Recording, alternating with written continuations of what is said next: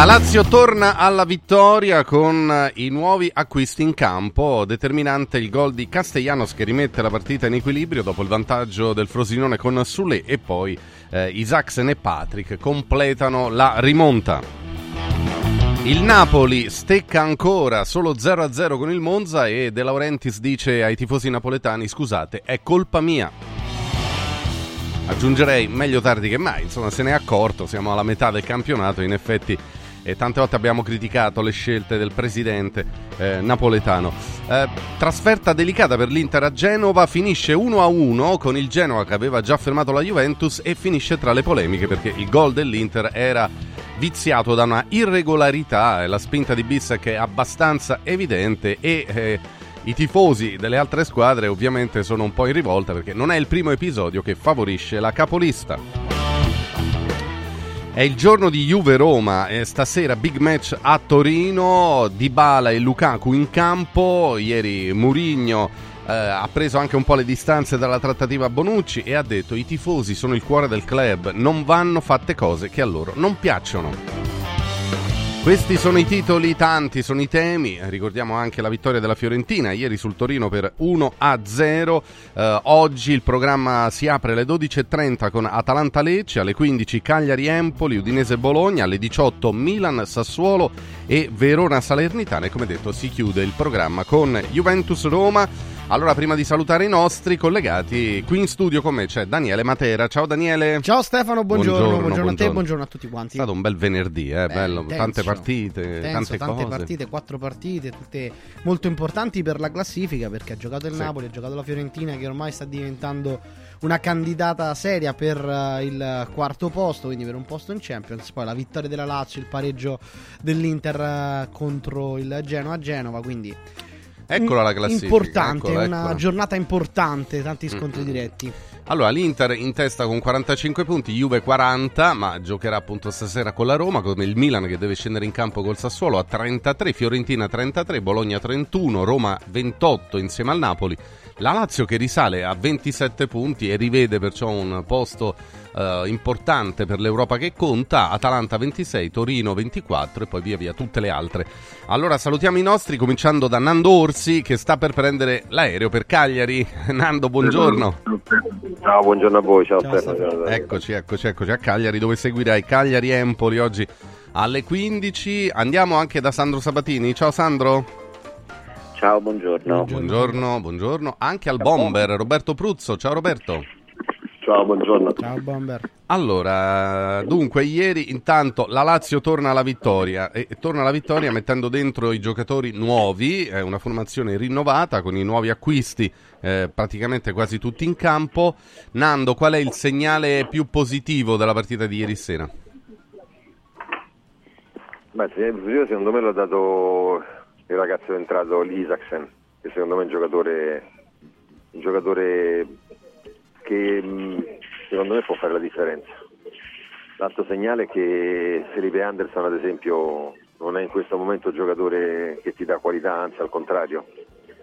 Dà... E poi dopo la reazione di una squadra che fino all'1-0 per Frosinone ha fatto veramente poco. Però c'è stata la reazione, c'è stato qualcosa che ha, che ha fatto scattare la scintilla, Castellanos che ha fatto un gran gol fino a lì aveva fatto poco, però poi dopo all'attaccante noi gli chiediamo i gol e quando fa un gol così è giusto dargli i meriti.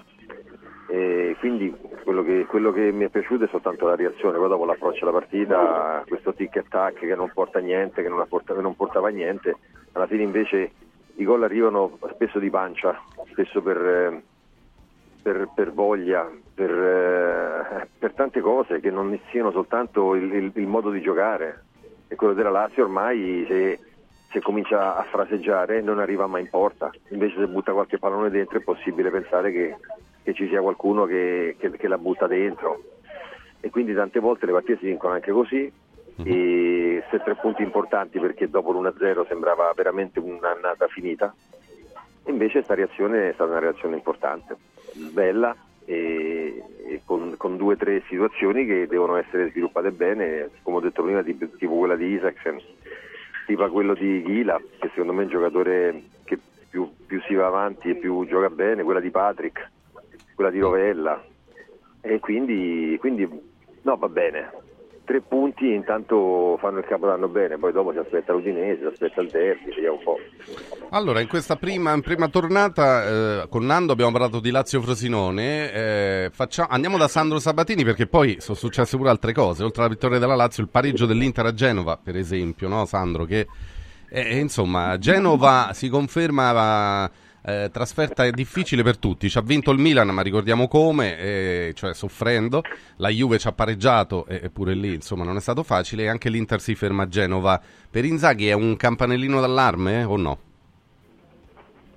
Ma può essere un caso isolato un, e, e, può essere riferito tutta l'assenza di Lautaro. Ah. Oppure, può essere, oppure può essere un piccolo campanello d'allarme riferito a una squadra che mh, mm, ha sofferto. Guarda, tanto se il paragone con la Juventus, Genoa-Juve, la Juve ha giocato meglio rispetto all'Inter in Genoa-Inter, ecco. E perché ci sono stati dei momenti in cui l'Inter ha proprio sofferto, ma tanto, e tutti, durante quasi tutti i 90 minuti. Poi io credo che insomma la, cioè, ci sia il solito discorso da fare sul, sul gol di Arnautovic, sì. sul perché il VAR non, non, è intervenuto oppure perché il VAR non ha notato la, la spinta di Bissek sulle, alle spalle di Strottman. Sinceramente mh, il fatto che l'arbitro Doveri se n'è nemmeno andato a vedere insomma, è, è, significa un errore evidentissimo del VAR più ancora di, che dell'arbitro, perché l'arbitro dalla sua posizione faceva fatica a vederlo. Ecco. Sì, non è la prima volta che il VAR non interviene no? nelle, nelle, gare dell'Inter, era successo a Massa eh, recentemente in un'altra era sfida. Era abbastanza evidente, era una spinta a due mani. Ma l'arbitro sta lì cosa fa? Ma l'arbitro è lì per fare cosa? È la domanda delle domande, eh, no? Infatti, perché poi Nando rompe le scatole ogni volta perché dice che io parlo solo degli arbitri e non guardo. Vabbè, però, ma ragazzi, però, Robby, eh, però l'arbitro delle volte può essere impallato. Ma cioè, cosa sta a fare? Cosa sta a fare in mezzo al? Ma, ma scusa, eh, ma l'ha visto chiunque. A Genova eh, eh, non è difficile vedere perché lo stadio è fatto apposta ma se tu vai 40.000 persone, tutti hanno visto la spinta de, di questo, ma netta, evidente, proprio clamorosamente no, la cosa peggiore è il VAR che non ha detto niente. Eh. Ma io voglio sapere l'arbitro, ma io vorrei sapere l'arbitro cosa sta a fare in campo, cosa ci va a fare in campo. È meglio che se ne sta a casa, la guarda in televisione, magari riesce a vedere qualcosa. Se sei sul campo e non vedi una, una spinta del genere, ma cosa ci stai a fare? Cioè il bomber dice non c'era bisogno nemmeno del VAR lì. Ma che VAR? Per, ma quale VAR? Non... Poi cioè, l'arbitro stava anche in una buona posizione in realtà, non era proprio messo malissimo, neanche era impallato. Adesso, vabbè. L'arbitro no, però come dice, come dice Nando, allora, no, ragione, allora il VAR che non se ne accorge dai, è grave. Capito? E, e passiamoci sopra come sempre. Eh, vabbè, no, no, allora... sopra. Eh, questi sono le, le, le grandi, le, i grandi interrogativi. E allora passiamoci sopra, anche stamattina parliamo de, parliamo del bel gioco, de, de, della cosa. A proposito, anche la Fiorentina si può iscrivere eh, al club eh. de, de, dell'articolo quinto, eh, sì. perché sono tre partite la Fiorentina che praticamente vede anche lei delle partite e fa sul campo erano, sono nove punti per come ha giocato tre partite poteva farne tre. Però questo è il calcio eh, che è gestito in una maniera assurda. Io veramente non, non ho più parole per esprimere tutto il disappunto, ora perché è capitato al Genoa, ma capita a chiunque, eh, ed è così, gli arbitri decidono le partite, non c'è niente da fare, o, o, o, quelli in piccionaio, quelli sul campo decidono delle sorti delle, delle, partite, degli allenatori, delle squadre, ormai è, è, evidente, proprio chiaramente, ma come fai a non vedere una, una roba del genere?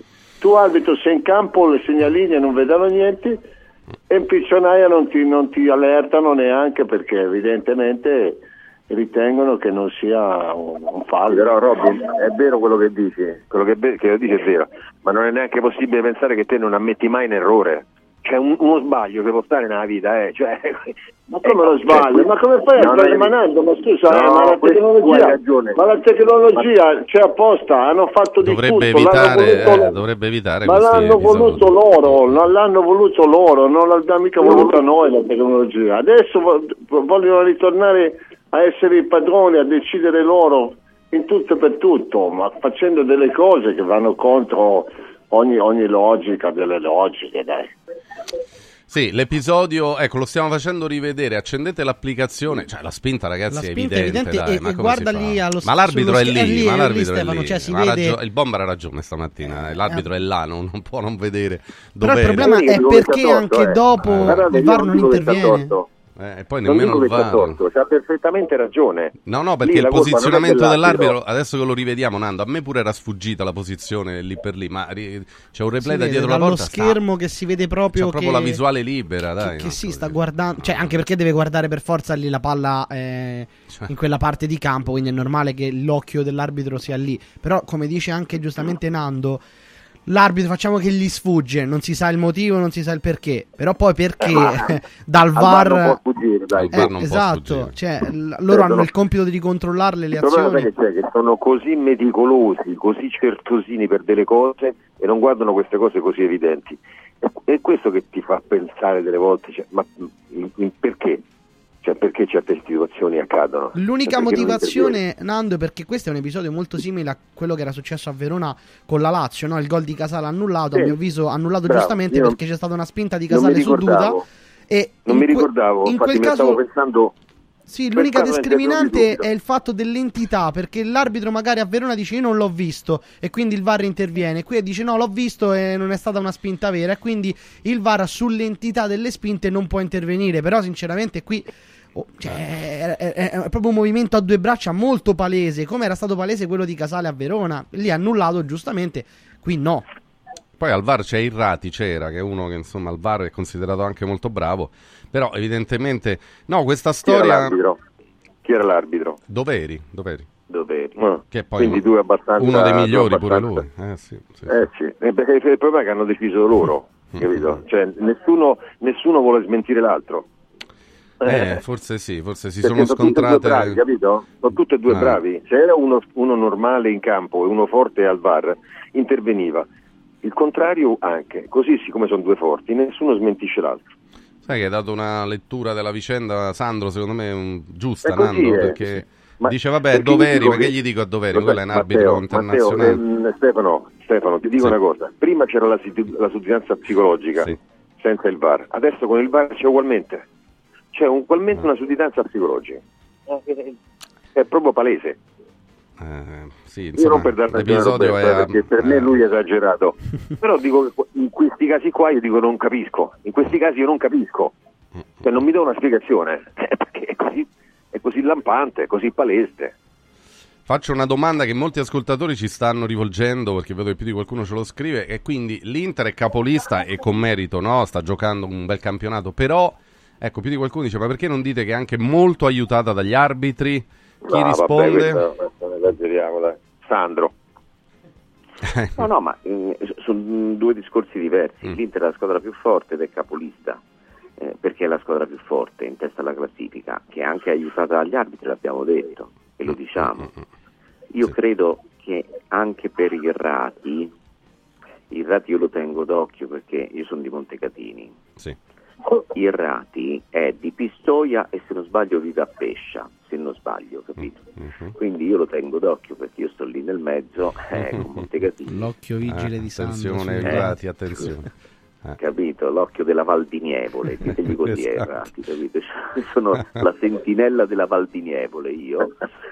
E Francesco, Francesco Pucci. Sì, Nando ti faccio ridere, eh, Nando. Sì, mi fai ridere, mi fai, mi fai ridere. E ecco, quindi tenendolo la... d'occhio che cosa ne detrai? No, ne no, me... no, ma sai perché mi fanno ridere? Perché io in casa c'è una toscana, quindi i toscani eh beh, conosco certo, troppo bene, certo. sono simpatici, eh. polemici, rompiscadere ma simpatici, capito? Sono battutisti e... quasi come i romani, ma non tanto, eh. però quasi come loro, loro sono più, un pochino più arguti, un pochino più raffinati pensano di essere, però va bene, dai. dai e, no, Se ti sente tua è... moglie, va bene, dai. No, no, non è la prima volta che cioè, viene considerato un, il re del VAR, no? il mm. numero mm, uno mm, mondiale del VAR, non è la prima volta.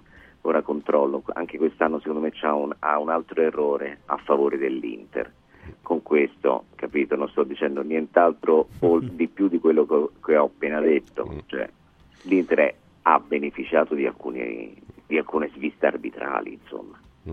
Sì, Però perché non è il primo la, caso. Resta la squadra più forte, ecco. Sì, mm. non è il primo caso quest'anno, sì. Però resta la squadra più forte, ecco. Bomber? Ci sei, oh, sì, Roberto. Sì. Ti... Ma cosa ti vuoi che ti aggiunga? Non, non... Tanto eh. siamo sempre lì, ogni partita, ogni settimana, ogni mezza settimana. C'è la tecnologia che dovrebbe garantire tutto quanto, la, invece, invece no, invece non è così. Ieri abbiamo avuto l'ennesima occasione per, per, per incazzarci, per, perché non è corretto, non è giusto, non è, perché è troppo evidente, capito? E quando arrivi a quei limiti lì, allora dici vabbè, allora fate come vi pare, ma che se ne frega, basta, finiamola lì. E, torniamo a, a, dove eravamo, mm. torniamo a dove eravamo, non facciamo neanche più vedere il replay, non facciamo vedere più niente, almeno uno si fa un'idea, se la, se la tiene come era 40-50 anni fa, se non vedevi niente avevi la sensazione, la percezione che, ti, che in certe situazioni ti poteva succedere qualcosa, eh, però rimanevi nel dubbio, un minimo di dubbio cioè, ti, ti, poteva anche rimanere, no? Adesso non c'è più neanche quello, però continuano imperterriti a fare come gli pare, in barba a un regolamento che hanno voluto loro, alla tecnologia che hanno voluto loro, tutto loro hanno voluto. E questo è il paradosso, no? Sì, il VAR che doveva cancellare, diciamo, almeno gli episodi quelli un po' più chiari, come quello di ieri sera, invece in realtà alimenta così le polemiche. Il regolamento è molto chiaro, loro lo interpretano, tu interpreti il regolamento quando ci sono delle regole che vanno solo applicate. Eh, infatti, l'interpretazione, ma anche la storia di dire no, è una decisione di campo dell'arbitro, però in quel caso l'arbitro appunto sbaglia la valutazione, qualcuno dovrebbe dire guarda, Vattela a rivedere, consiglio. Perché, eh sì, perché eh. così il VAR lo deve richiamare. Non è l'arbitro che dice, vabbè, ho un dubbio, vengo. Il VAR, o quantomeno, non è che eh. il VAR gli dice, vieni. L'arbitro, no, no, no, sono convinto di quello che ho visto. Mm. E proprio qui c'è stata una comunicazione che manca. E come dice secondo me Nando, il fatto che quando ci sono arbitro forte e VAR forte vanno in contrapposizione e nessuno si sente di dare contro all'altro. Quindi, se l'arbitro ha visto così, il VAR dice, sì, sì, ok, tu l'hai visto, l'entità l'ha ah, giudicata. Basta fermarli adesso per magari, che ne so, un periodo, tutti eh, e due. Ieri, ieri anche eh, De Laurentiis ha eh. avuto qualcosa da ridire nell'ultima conferenza stampa dell'anno. Ha detto non voglio parlare di arbitri, però poi ovviamente lo ha, lo ha toccato questo discorso parlando addirittura di Rocchi, e quindi anche il Napoli ha avuto qualcosa da ridire specialmente. Ah, di che lamentarsi. A proposito, il Napoli pareggia col Monza, Sandro, Nando, Bomber 0-0 cambiamo perché ovviamente dell'Inter poi torneremo a parlare, ma è chiaro che la partita di Marassi è, è condizionata da quell'episodio, perché quell'episodio cambia, cambia un po' tutto. Eh, il Napoli fa 0-0 col Monza, è un Napoli ancora brutto, alla fine De Laurentiis dice ai tifosi scusate, è colpa mia e adesso interverremo sul mercato. Un po' troppo tardi se ne è accorto il presidente che ha fatto forse qualcosa che non doveva fare. Mm. Sì, la prima sciocchezza è stata il divorzio da Spalletti, comunque la ricostruisce quella storia all'incontro. Spalletti dice sono stanco e De Laurentiis gli dice, gli risponde riposati senza problemi, e senza di cercare di venire incontro a una situazione che probabilmente anche Spalletti avrebbe subito, perché questa è una squadra proprio pancia piena. post scudetto nella maniera peggiore proprio. E, sul, sul, il Napoli continua a deludere, è vero, il, ha fatto comunque 20 tiri e ha avuto tre palle gol, una con Anghissà davanti al portiere, una con Carascheria davanti al portiere e una con Gaetano davanti al portiere, che l'anno scorso erano tre gol sì. e il Napoli usciva trionfante giocando la stessa prestazione 3-0 sul Monza e sembra quest'anno che stia scontando ora dico una cosa per ridere perché poi c'è la gente che ci crede anche sembra che ci sia una maledizione capito da, Mm-mm. Eh, a, Na- a, Napoli queste cose eh, infatti, hanno, con, hanno proseliti. Eh. Sì, sì. Saranno incappati nello sciamano di Yaya Touré che fece una maledizione. Quindi... No, no, gira, gira tutto contro, beh. quando ti va male, poi magari l'episodio, no? eh, questo fa parte un po' della storia del calcio, quelle stagioni, Sandro allude a quello ovviamente, sì, no? quelle certo, stagioni sì. negative dove una palla che Ma... è palo gol l'anno prima è palo fuori l'anno dopo, capito? Quindi Ma... ci sta. Guarda, mm. Kvaratskhelia davanti al portiere del Monza eh. l'anno scorso erano 10 gol sì, 10 pure bendato segniamo sì, sì. Sì, pure bendato glielo tira proprio sulla pancia glielo ah. tira ah. invece eh, quindi Ricordiamoci il gol che sbaglia a Torino, per esempio, anche con la Juve, no? Insomma, mette la palla alta da, davanti a Scesni che era già per terra. Quindi, eh, insomma, al Napoli gira male Nando e De Laurentiis si prende la responsabilità. Quanto invece stanno incidendo e Mazzarri e i giocatori in questo rendimento così deludente? Napoli 28 punti, lontanissimo da tutti gli obiettivi, Nando. No, non lo sento. Sentiamo il bomber, Roberto? Pronto? Dove? Eccoci, eccoci Nando. Dove è Nando? Nando? Eccolo, eccolo, abbiamo recuperato. Nando, normalmente io ci sono sempre ah, stato, ah, okay, io vi voglio bene. Ah, no, no, ma Mazzari, Mazzari, sta incidendo pochissimo e mm. male. E il presidente ha gestito male il dopo scudetto, i giocatori hanno gestito male il dopo scudetto e questi sono i risultati di una società, di una squadra che uno De Laurenti pensava potesse essere allenato da, da qualsiasi persona, due pensare ai giocatori che possano, potevano fare quello che volevano come l'anno scorso, non succedeva niente e vincevano uguale. L'unica cosa che rimane è un pubblico che è ancora molto esigente, molto competente, che però anche lì eh, il fatto di aver vinto uno scudetto eh, ha, dato, ha, ha dato adito a un sacco di cose, ha sempre parlato dell'anno scorso, dell'anno scorso, Spalletti, del gioco di Spalletti, ma questo è un anno nuovo. Un anno nuovo dove i giocatori, la società non si sono resi conto che le squadre sono cambiate, il Napoli è cambiato e quindi questi sono i risultati. Cioè troppo bello l'anno scorso, troppo brutto quest'anno. C'è anche una via di mezzo. Invece la, la via di mezzo non c'è perché continuano i soliti errori e purtroppo, purtroppo viene, vengono fuori questi risultati. Hanno anche rischiato di perdere con un eh, rigore eh, parato da Veretta. Sì, sì.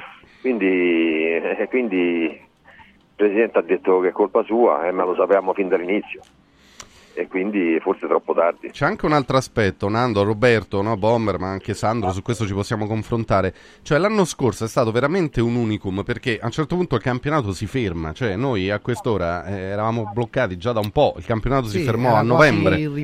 E non è un dettaglio perché eh, il periodo novembre-dicembre, ora vai a giocare, al... sembra una banalità, ma secondo me alla luce di quello che vediamo i campi sono diversi, fa più freddo, eh, comunque non hai la pausa, non ti puoi fermare, devi giocare vedi, ogni tre giorni.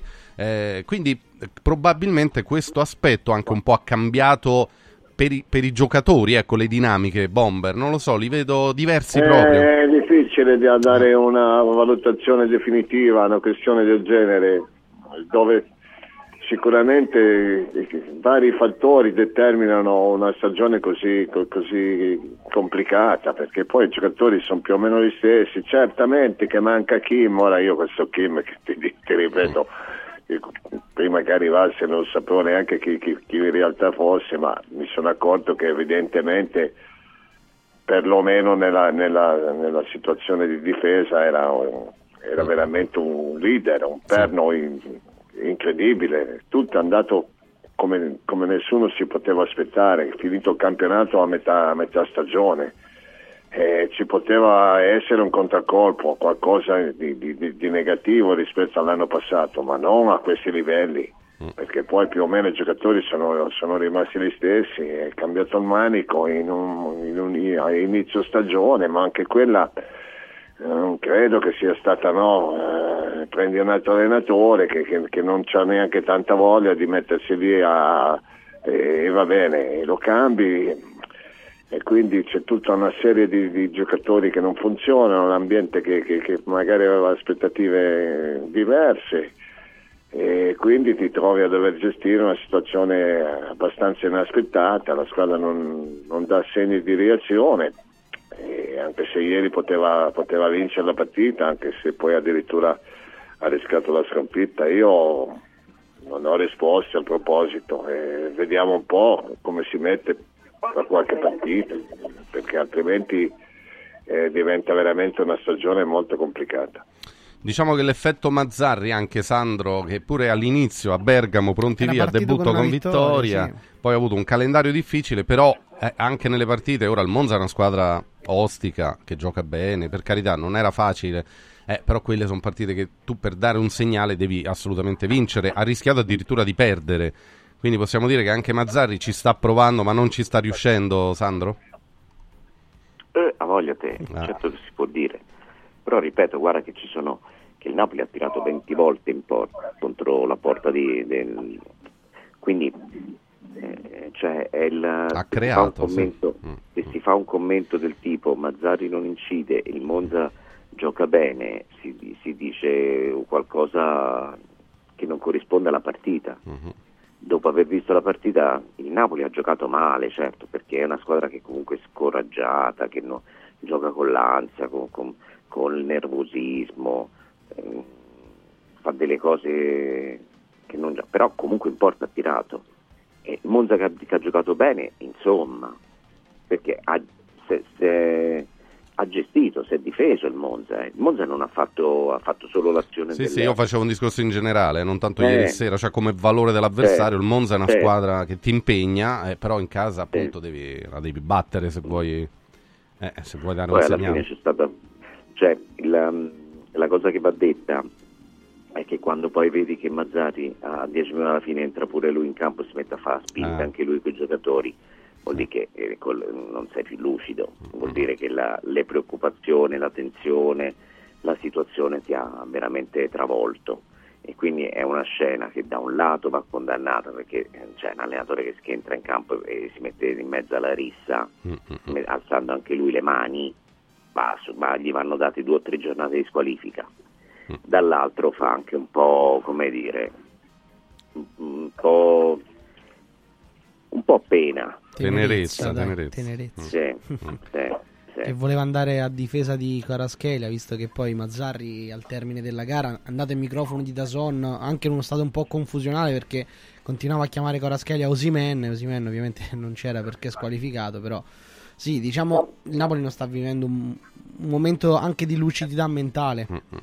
Questo ti fa capire appunto anche la tensione che vive lo stesso allenatore che insomma sapeva bene di trovarsi un compito com- complesso, difficile, però forse non fino a questo punto, magari sperava, sperava di contribuire a dare quella sterzata che però non arriva, non arriva. Il Napoli eh, a 28 punti, eh, non guardiamo il primo posto perché ovviamente, ma anche nella corsa Champions ad oggi comunque a meno 5 dalla quarta posizione ed è tanto eh, perché insomma è, è tanta roba. Um, Diamo anche un pensiero sulla Fiorentina. Bomber, eh, Fiorentina-Torino, la Fiorentina vince, eh, si, si, conferma. Sì, sì. Eh, si conferma. No, ma non convince. Io ho detto che si è iscritta di, di, di, a pieno titolo a, al club dell'articolo quinto, ma con questo eh. non voglio...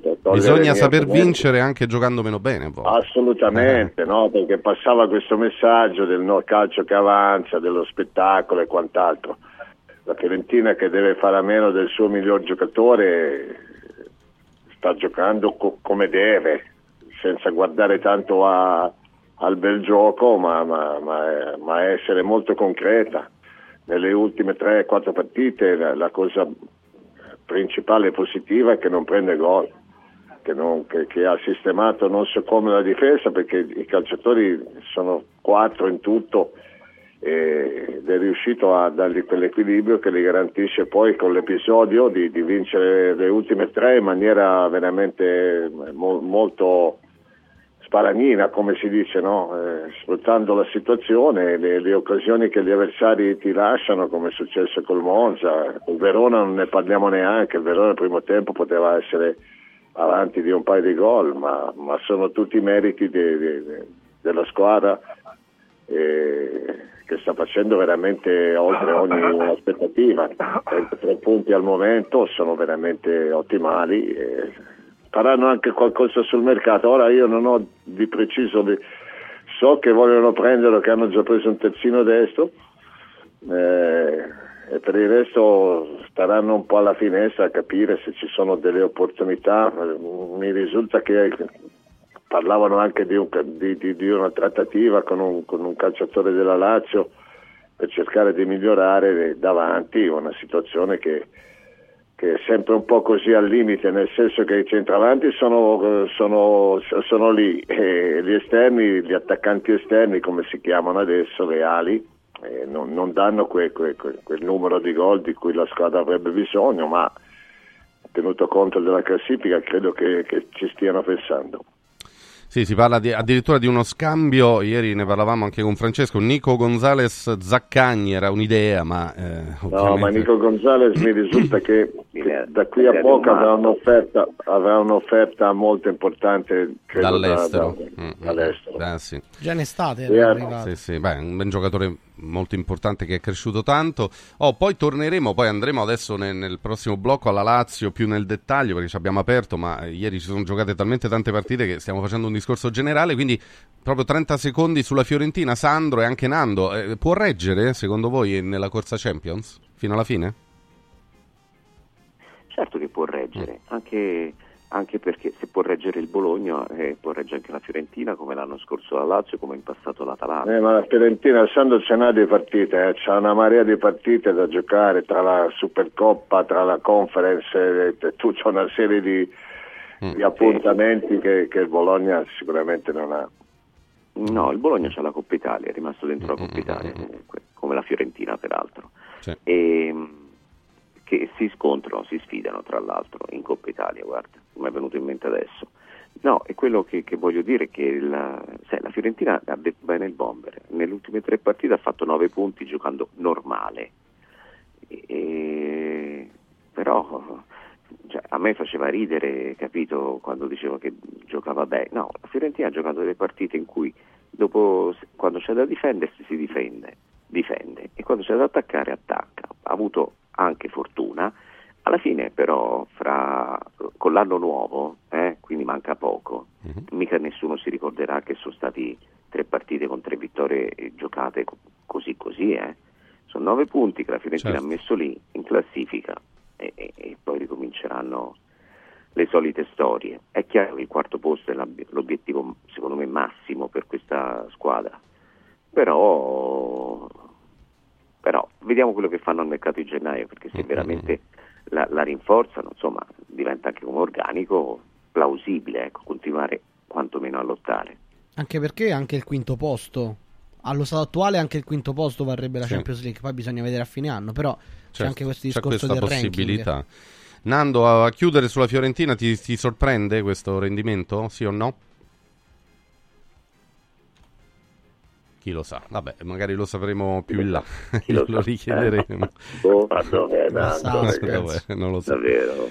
Va bene, dai. Torniamo... risponde eh... col silenzio, Nando, capito? Le... Alimenta il mistero, capito, Nando, sulle domande. Eh, eh sì, perché forse non so se, è, se, l'aereo è decollato o sta per decollare. Vabbè, magari ci, ci riproviamo tra poco, dai, recuperarlo. Se, se, vediamo che il telefono è spento vuol dire che, eh, che è partito. È partito. Oh, tra poco mm, torniamo alla Lazio perché insomma eh, ne abbiamo parlato proprio in apertura, ma faremo un bel approfondimento. La vittoria sul Frosinone è importante anche nel sentire le, le, reazioni dei calciatori, del tecnico dopo la partita, è sembrata quasi una liberazione, forse anche perché per come si era messa la partita no? sotto di un gol la Lazio aveva annusato il pericolo e poi però è riuscita a ribaltarla. E, ed è la prima volta mi pare che succede in questo campionato che la Lazio sotto di un gol riesce a sì, ribaltare riesce il risultato. e finalmente insomma c'è, c'è, riuscita. Ne riparliamo tra poco approfondimento Lazio importante. Adesso vi ricordo oggi 30 dicembre che siamo proprio alle ultime battute da occhiali in cantiere del 50 Special Christmas. Sconto eccezionale del 50% su tutti gli occhiali da vista completi e gli occhiali da sole sole dei migliori brand. Fino a domani 31 dicembre, quindi sbrigatevi negli store di Capena Colleferro Frosinone, c'è ancora la possibilità, insomma ci sono ancora opportunità eh, per um, prendere gli occhiali scontati del 50%. Il sito è occhialincantiere.it. Adesso eh, andiamo a fare un salto al cinema? Andiamo? Sì, dai, andiamo.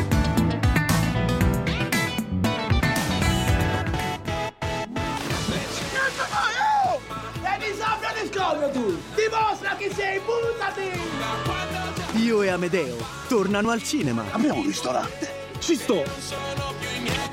Oh. Io pensavo che aprivamo un'attività nel senso di avviarla. Ma quello dicevi tu. Come può uno scoglio?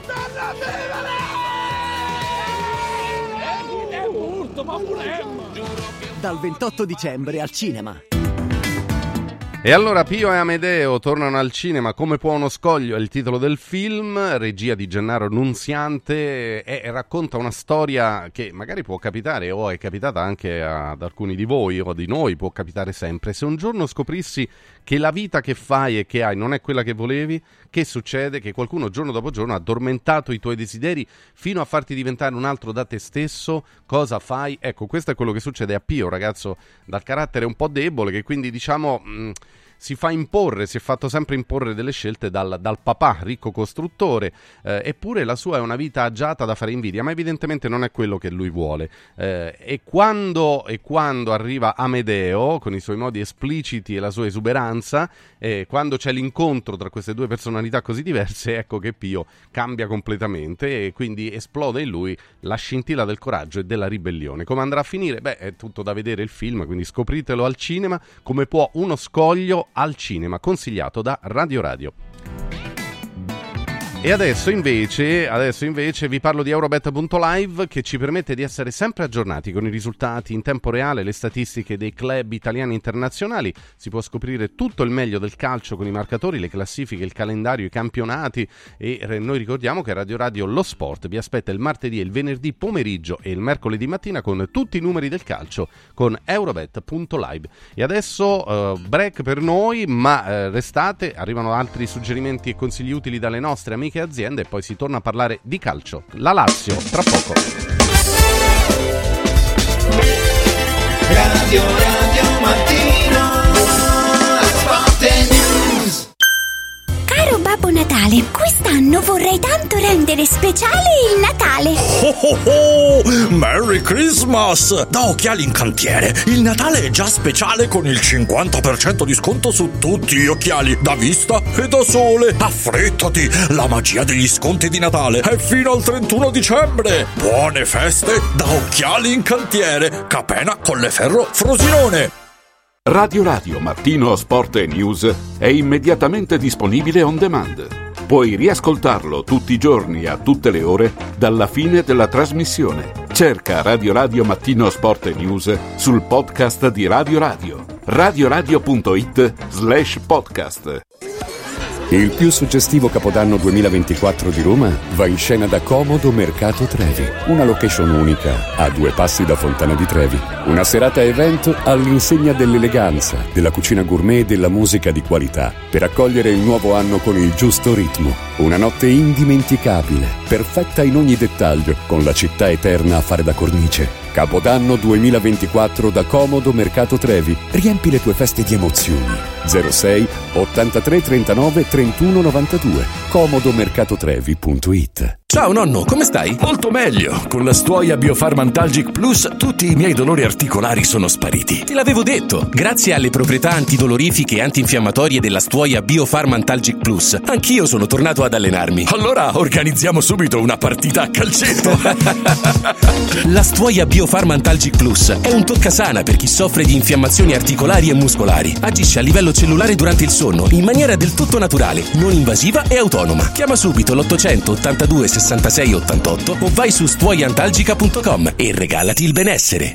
Vuoi un capodanno col botto? Vai a colpo sicuro! Festeggia con i colori e i suoni della pirotecnica Santo Stefano. I migliori marchi sicuri e garantiti. Vastissimo assortimento di fuochi d'artificio, fumogeni, torce e tanto altro. Si realizzano spettacoli pirotecnici di ogni genere. Fatti consigliare da un'esperienza ventennale e sconti pazzi per gli ascoltatori. Pirotecnica Santo Stefano. A Centocelle, via dei Gelsi 23 e viale Ionio 321. Pirotecnicasantostefano.it. Aperti la domenica. Press Up stampa su tutto, dal piccolo al grande formato. Bigliettini da visita, cataloghi, volantini, shopper e molto altro personalizzati con il marchio della tua azienda. Vai su radioradio.pressup.it, clicca sulla vetrina di Press Up e scopri la promozione della settimana. Fino al 31 dicembre, chiusura dell'anno con il botto. Sconti fino al 75% su tutto il catalogo. Vai su radioradio.pressup.it, il tuo stampatore online. Hai sentito la nuova promozione Arte Arredamenti? Sì, scontano del 50% tantissime cucine in esposizione, anche a progettazione e su misura. Certo, vengono a casa a prendere le misure dei tuoi ambienti. Un'occasione da non perdere. Corriamo da Arte. Arredatori specializzati ci aspettano per soddisfare ogni nostra esigenza. Arte a Roma in via dei Colli Portuensi 500, via Quirino Maiorana 154, via di Torrevecchia 1035 e via Il Debrando della Giovanna 1, zona Aurelia appena fuori il raccordo. Arte.it Con Eurobet.live scoprite i risultati in tempo reale, le statistiche sulle partite e sui marcatori. Restate sempre aggiornati per non perdervi nulla. Con Eurobet.live accendete la passione per il calcio. Radio Radio Lo Sport vi aspetta il martedì e il venerdì pomeriggio e il mercoledì mattina con tutti i numeri del calcio con Eurobet.live. Prefedil presenta il sistema costruttivo realizzato con il pannello brick. Sistema che fa ottenere pareti subito pronte, a secco, resistenti ai carichi, con la possibilità di realizzare architravi e l'inserimento degli impianti, con una resistenza al fuoco EI 180 e con un isolamento acustico di 60 decibel. Sistemi costruttivi Brick Fast e Brick Board. Presso il punto Prefedil di Roma, via Prenestina 956, 500 metri all'interno del GRA. Dovete costruire una parete? Passate da noi. Accendi la tua voglia di news. Radio Radio si ascolta in DAB. Cerca Radio Radio nella lista canali della tua Radio DAB, anche in auto. E goditi un ascolto perfetto.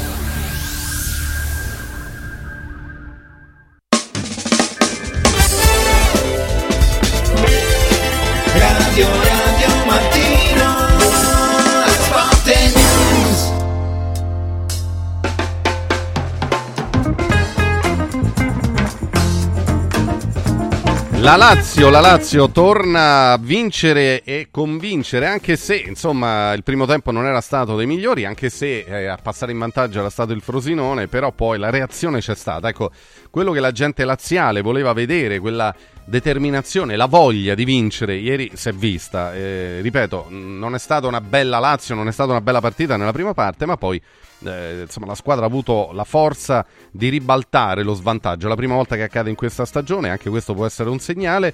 Ehm, è sembrata quasi una vittoria della liberazione, perché pure per come si era messa, insomma, dopo il vantaggio di Sule eh, all'Olimpico era un po' calato il gelo e non solo per la temperatura.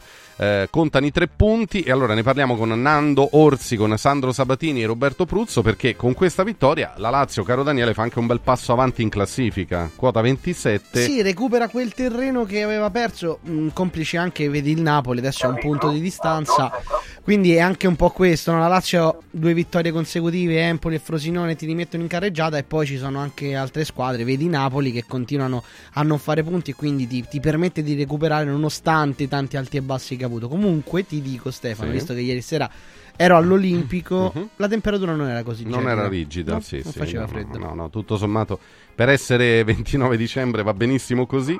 Allora, eh, quanto conta questo successo? Eh, e attenzione perché a suonare la carica è Tati Castellanos che, diciamo la verità, qui è stato anche un po' etichettato come un giocatore in- inadeguato, inopportuno, non all'altezza, Nando. Eh, ieri ha fatto un gol, a parte un bellissimo gol. Eh. Prima di quel gol però... Eh vabbè, però, però insomma, ha fatto una cosa bella e difficile. Mm. Nessuno ha detto inadeguato, non all'altezza. Beh, detto dai, io- magari noi io- no, però, però insomma, No, no, no, no, pure noi, io, io pure, io pure, ma io non ho detto questo, Mm, io ho detto soltanto che secondo me è una- è un giocatore normale e al di là del gol che ha fatto ieri ha fatto un Mm, gran gol, continua a pensarlo, poi dopo io spero che possa crescere, possa fare 26 gol a campionato e portare la Lazio al quarto posto, sarei il uomo più felice del mondo, ma con questo non è che eh, uno che dice una cosa del genere deve essere, cioè, ha un'opinione, quindi va bene. Cioè, secondo me Castellanos non è il futuro della Lazio. Poi dopo ieri ha fatto un gran gol, eh, oltretutto anche un assist. Sì, Fino a quel sì. momento aveva fatto poco, ma chi se ne frega, l'attaccante noi gli chiediamo, gli chiediamo i gol e, e i gol eh, se vengono bene, se servono a, a far vincere una squadra che ieri ha vinto in modo diverso da come gioca normalmente, ha vinto di pancia, ha vinto di, di- di voglia, ha vinto di rabbia. È quello che forse è mancato alla Lazio, no? E che Eh, manca sì. alla Lazio sempre nei momenti, nei momenti che perde certe partite dove il, tic- il tic, tic e tac diventa stucchevole. Poi dopo quando cominci a buttare i palloni dentro, a recuperare i palloni, quando soprattutto gli esterni, quando sei in difficoltà, quando c'hai gli esterni poi che superano l'uomo, Isaacsen e Zaccagni, e ti si aprono le praterie davanti. Quindi è quello che sta mancando alla Lazio. Grinta e i due esterni che devono, devono dare poi la superiorità numerica. Quello ieri al 20 minuti alla fine poi è successo e la Lazio ha vinto. Sì, molto importante anche l'ingresso di Isaacsen eh, che entra al posto di un Felipe Anderson che sembra Sandro irriconoscibile eh, rispetto Eh, a quello Sarri, che conoscevamo. Infatti, dopo la partita spento. Dice: Nonostante tutta la stima che ho per lui, la considerazione che ho, però ho dovuto fare una scelta. E Isaacsen entra, fa gol. Insomma, comunque, eh, questo ragazzo forse meriterebbe un po' più di spazio, Sandro? Ma in generale, guarda, tutto il mercato me- meritava un po' più di spazio fin dall'inizio, in generale. E... ah, guarda, ti arrivo a dire, sembra paradossale ad eccezione di Castellanos, cioè Castellanos ha avuto fin troppo spazio finalmente si è sbloccato ieri sera. Ieri sera abbiamo visto un, un- un giocatore che nei numeri è un gol e due assist praticamente, è, è una bella prestazione. La Lazio, la Lazio mh, ha bisogno di, di- di giocatori freschi, giocatori, cioè, io so di dire una cosa che Cancello, capito, ribalto un modo di dire che cioè, Sarri al terzo anno, no, Sarri al terzo anno i giocatori si annoiano, quindi Sarri deve sfruttare i giocatori al primo anno. Quelli freschi, quelli freschi che- Eh, forza, su cui può lavorare d'impatto. Mm. Sì, d'impatto che, che per loro è una novità il gioco di Sarri, capito? Io la vedo così. E quindi Cancello però so di dire una cosa che ribalta quello che ha sempre detto Sarri, che ci vogliono i mesi, vi ricordate l'anno Sì. scorso Luca Pellegrini, per esempio? ci vogliono i mesi per imparare, per imparare. No, mettiamo le- le- l'esempio Guendouzi, ma anche tutto sommato Rovella.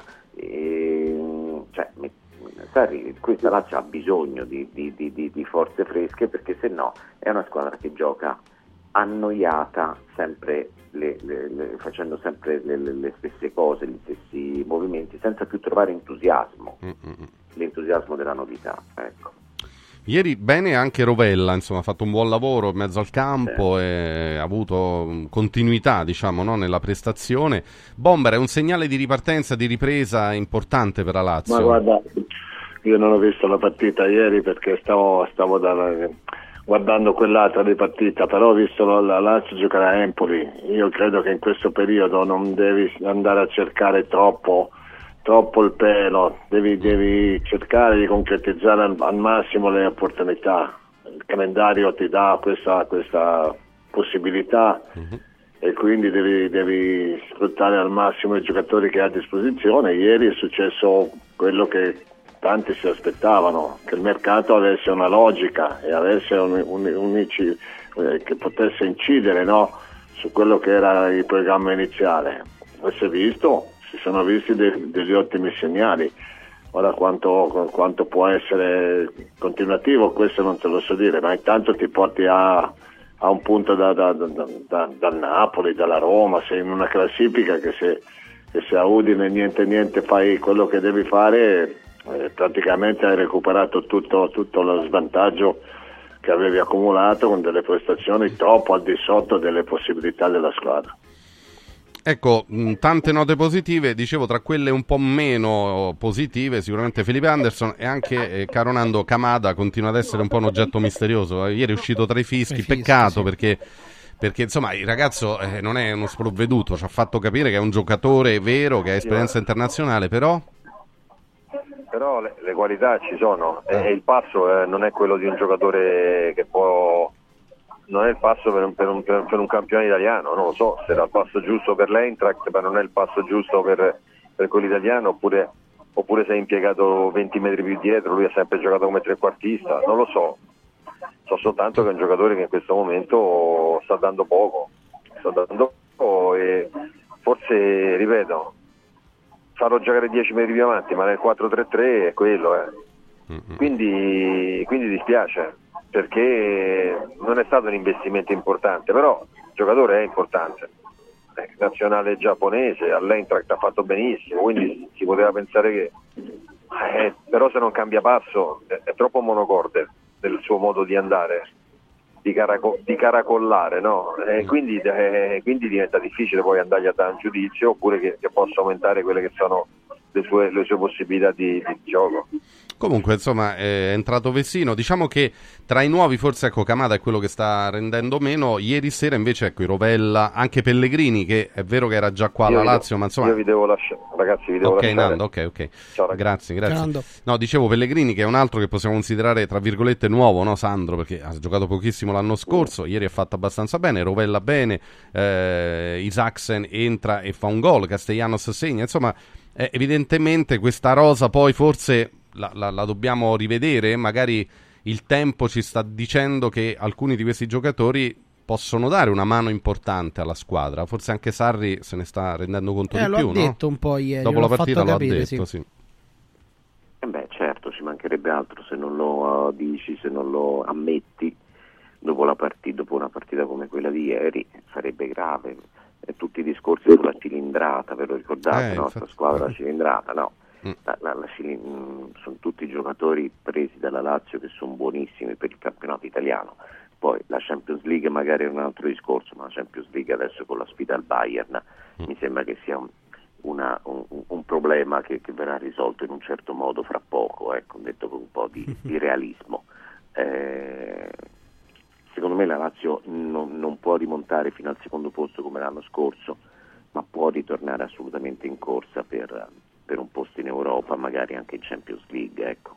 Dipende, dipende se, non, se non si butta via, se non si crea problemi da sola, se, non, se, se pensa un po' con, con un pochino di, di- di- di concretezza alle partite ecco. e, e- e si ritrova poi l'entusiasmo. E l'entusiasmo glielo danno i nuovi, eh, parliamoci chiaro. Eh sì, è chiaro che da loro, da loro può arrivare linfa nuova, linfa vitale.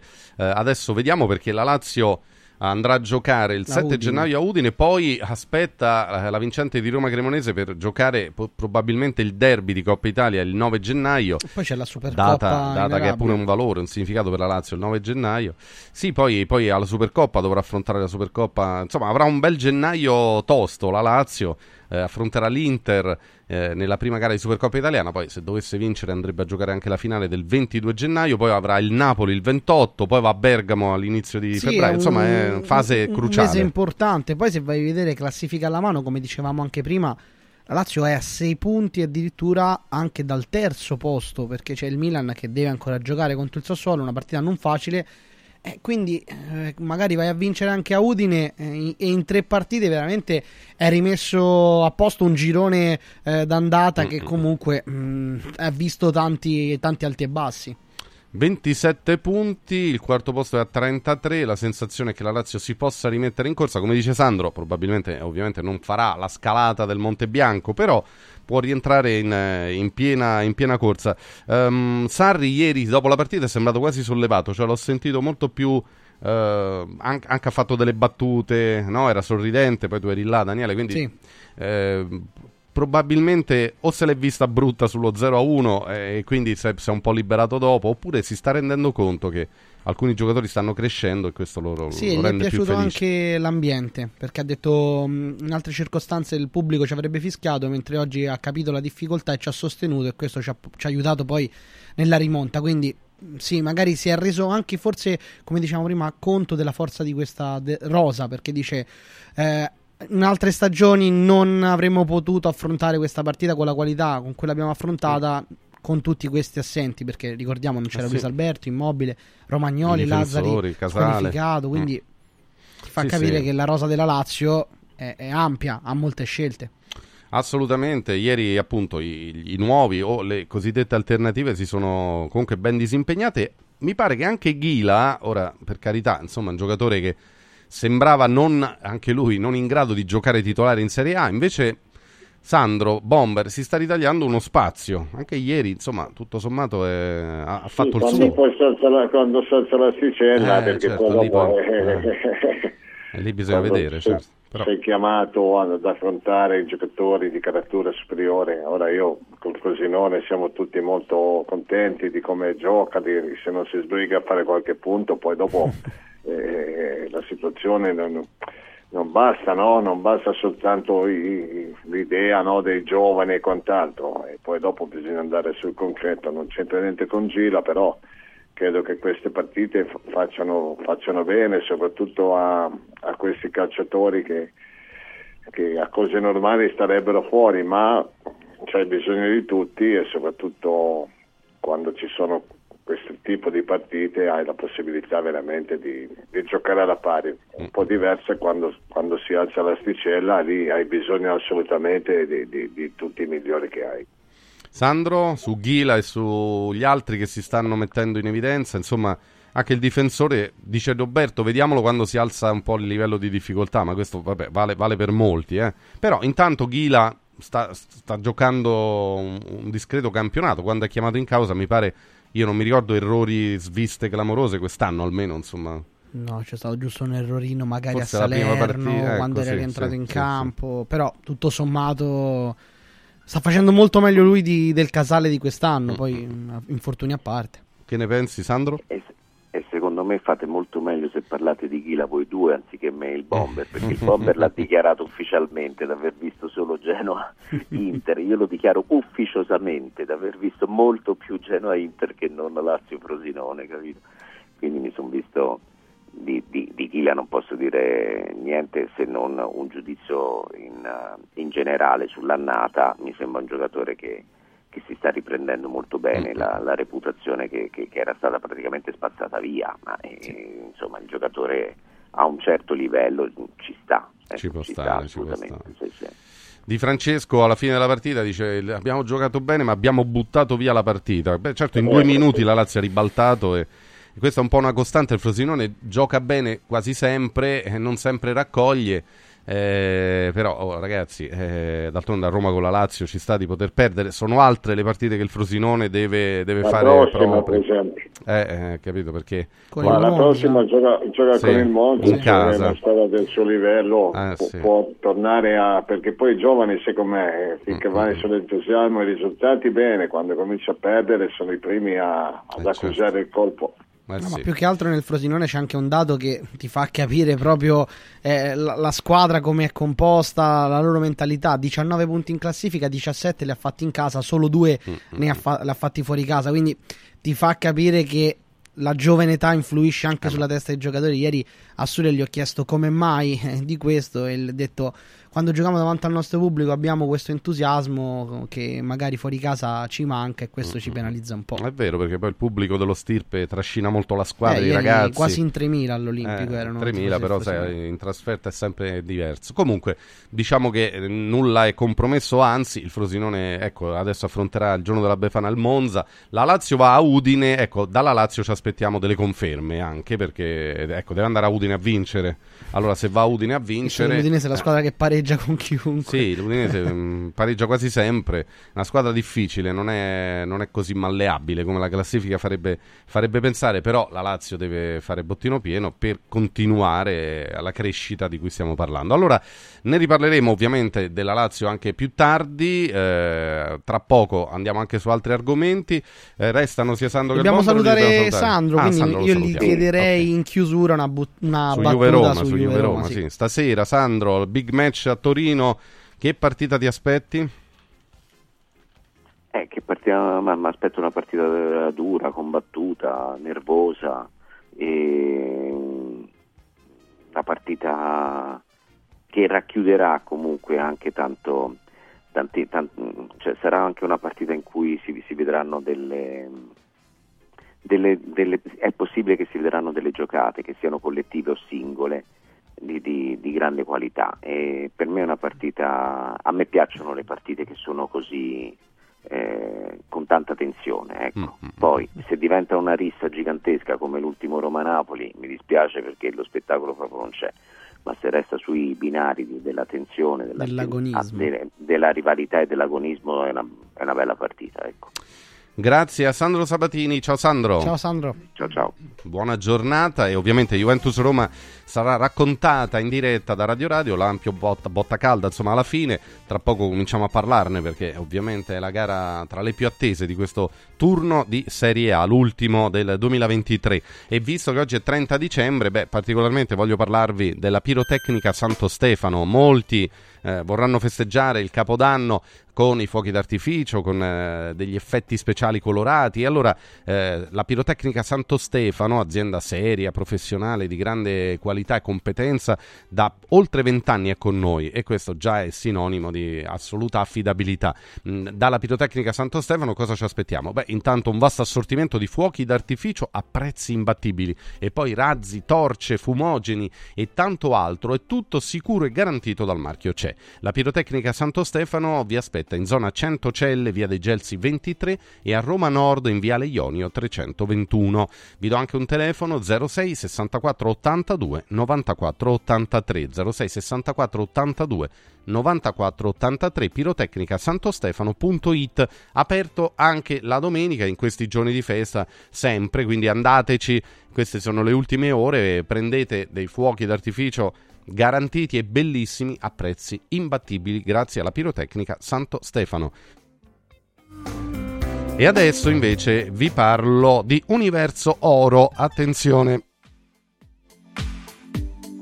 Universo Oro ci ricorda che eh, c'è una quotazione straordinaria eh, a partire da 41 euro al grammo netti senza commissioni con pagamento immediato sull'oro. Se dovete vendere il vostro oro, questo è il momento giusto per farlo perché Universo Oro eh, veramente fa una cosa eccezionale. Allora, si parte, si parte da una quotazione di 41 euro al grammo netti, senza commissioni, con pagamento immediato. Universo Oro si trova a Roma in Viale Eritrea 88, il parcheggio è proprio di fronte al numero civico 89. Numero verde 813 40 30. Andateci, anche se dovete acquistare, insomma, un gioiello, eh, un argento, lì c'è anche una linea di bigiotteria firmata, la linea esclusiva di gioielli firmata Universo Oro, gli orologi, anche orologi di lusso, eh, diamanti e pietre preziose, oro da investimento, insomma veramente Universo Oro è un punto di riferimento da oltre 30 anni della capitale, non solo nel settore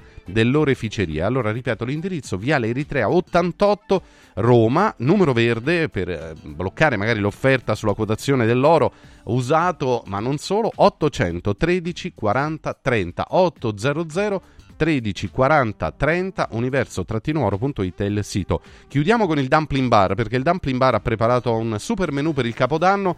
Eh, sono le ultime ore, ecco, entro oggi mh, mm, dovete però ordinare e ritirare il menù di Capodanno, quindi sbrigatevi. Io vi consiglio stamattina di fare una telefonata perché in tantissimi hanno ordinato, andranno a ritirare ovviamente il menù. Allora, il menù di Capodanno del Dumpling Bar è eccezionale. A soli 40 euro puoi ordinare un antipasto a scelta, 4 porzioni di ravioli a scelta, quindi totale sono 20 ravioli un udon, cioè eh, una portata di spaghetti e un chocobao, che è un panino al vapore. Eh, sorprendete voi e i vostri cari con un menù di capodanno del Dumpling Bar, lo potete ritirare entro stasera alle 22 eh, in piazza Meucci 1 a Roma.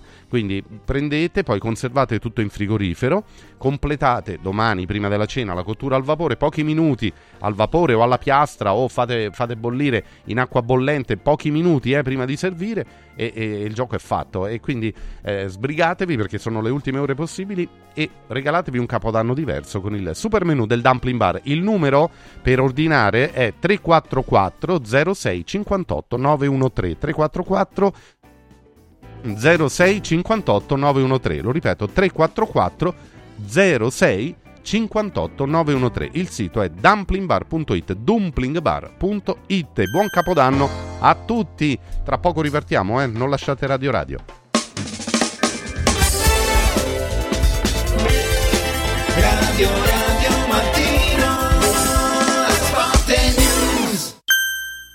ti abbiamo aiutato a guidare in sicurezza ovunque tu fossi diretto. Ora ti porteremo in un futuro migliore. Carroom, l'unica concessionaria esclusiva Volvo a Roma. Carroom, al chilometro 33 e 7, carreggiata interna del GRA, uscita uffici finanziari. Da Carroom trovi anche offerte vantaggiose di noleggio e oltre alla normale manutenzione puoi fare la revisione, sostituire i pneumatici e avere un eccellente servizio di carrozzeria. Carroom, più Volvo di così. Volvo Carroom. Sorprendila, conquistala, incantala con un gioiello esclusivo Universo Oro. Diamanti e pietre preziose, orologi di lusso, argenti, bigiotteria firmata. A Natale, affidati a Universo Oro. Numero verde 813 40 30. Roma, Viale Eritrea 88. Universo-oro.it. Emozioni che durano per sempre. Olio nuovo extravergine di oliva Sabina DOP. Eccellenza agroalimentare del Lazio. Garantito e certificato dal consorzio Sabina DOP. È possibile acquistarlo sul sito radioradioshop.it oppure inviando un sms WhatsApp al 348 59 50 222 e riceverlo direttamente a casa in lattine o bottiglie. Sabina DOP. L'origine è protetta. Casa e beni aziendali pignorati, usura, anatocismo, cartelle esattoriali, accordi con la banca o con la finanziaria. Ah! Basta incubi! Chiama Sdebitop, il top del gruppo Sdebito. Avvocati e consulenti esperti ti aiuteranno a uscire dalla crisi e a risollevare la tua attività. Sdebitop si rivolge a privati, imprenditori e aziende agricole. Sdebitop ha sedi in tutta Italia. Chiama ora 850 60 30 o vai su sdebitop.it. Sdebitop, il top del gruppo Sdebito.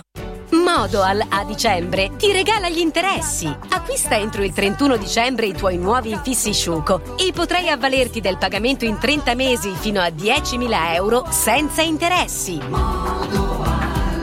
È bello godersi la casa con te. Richiedi subito un preventivo su modoal.it e approfitta dei bonus. Modoal ti augura buone feste.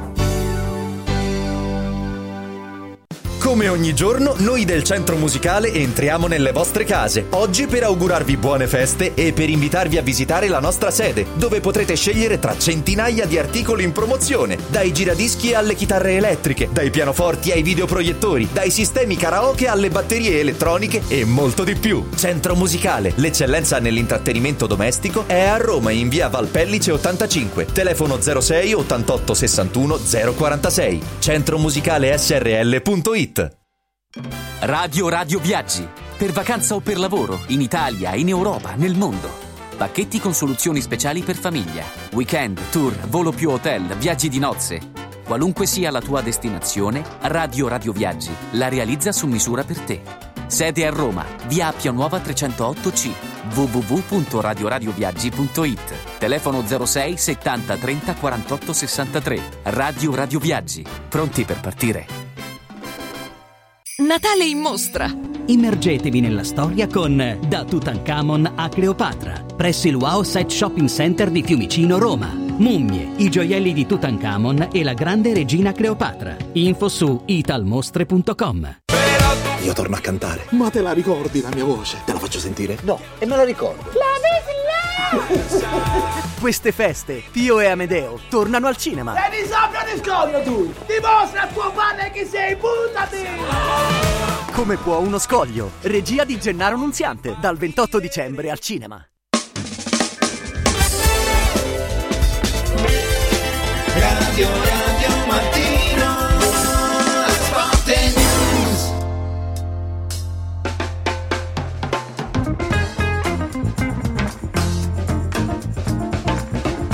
Ripartiamo, ripartiamo con i nostri e con eh, ovviamente una giornata di campionato che culminerà poi stasera in Juventus Roma ed è una partita della quale parleremo ampiamente perché insomma catalizza l'attenzione generale ehm, e, e devo dire che eh, giustamente insomma è un match che vale tantissimo per tutte e due le squadre quindi cominciamo a parlarne perché poi torneremo eh, sulla Lazio che ha battuto il Frosinone eh, sulla- sulle altre partite di ieri l'Inter che pareggia a Genova con quell'episodio molto molto contestato però ragazzi stasera c'è Juve Roma allora cominciamo ad entrare anche dentro il clima della sfida di Torino e lo facciamo con i nostri collegati. Con noi c'è il vice direttore della Gazzetta dello Sport, Stefano Agresti. Ciao Stefano.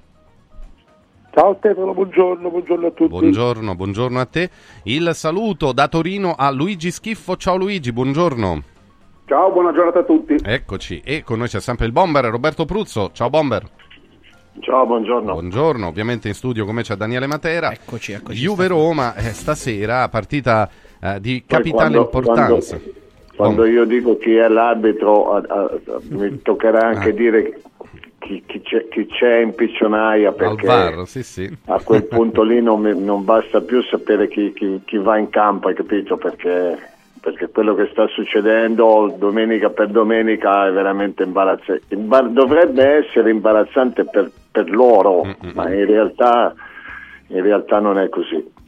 Sì, sì, è Anche per infatti, chi lo infatti. spiega, perché poi vanno a spiegare determinate decisioni, fanno sentire gli audi del VAR. Però sinceramente io non riesco a capire la mancanza di uniformità che c'è nelle, nelle scelte poi, quando interviene il VAR, quando non interviene. Speriamo che stasera, siccome la partita è molto sentita e tutti immaginiamo anche un tasso di agonismo piuttosto elevato, che non ci siano episodi tali da spostare anche il livello della partita o, o- o il risultato poi. o l'attenzione, perché sennò veramente eh, eh, stasera ci può scappare la rissa insomma, a Torino, perché eh, gli animi sono belli carichi, insomma, no? E, e quindi speriamo che l'arbitro Sozza sia bravo e sia bravo anche Mazzoleni al VAR a questo punto, visto che il VAR anche ieri sera eh, dormiva probabilmente a Genova e non è la prima volta, o non lo so che faceva, vedeva un'altra partita, un film, non so, e, e non ha annullato il gol dell'Inter che era palesemente irregolare. Ma veniamo a Juve-Roma perché Stefano, i temi sono tanti eh, in questa sfida. Da una parte la sfida tra centravanti, quindi da una parte Lukaku, dall'altra Vlakovic, il ritorno di Dybala dal primo minuto, Murigno e Allegri, insomma... eh, qu- qual è l'elemento principale di questo Juve-Roma secondo te, Agresti? Eh, ce ne sono tanti, un po' li hai citati, ce ne sono tanti, è chiaro che conta molto la classifica, eh, conta per la Juve ma conta anche per la Roma. Eh, la Roma ha bisogno di dare continuità alla bella vittoria contro il Napoli, la Juve ha l'occasione di avvicinare, eh, di avvicinare l'Inter in vetta alla classifica e poi ci sono anche dei duelli suggestivi perché c'è il duello tra ovviamente tra gli allenatori eh, e sono due allenatori in qualche modo simili perché, perché sono sicuramente più vincenti della Serie A.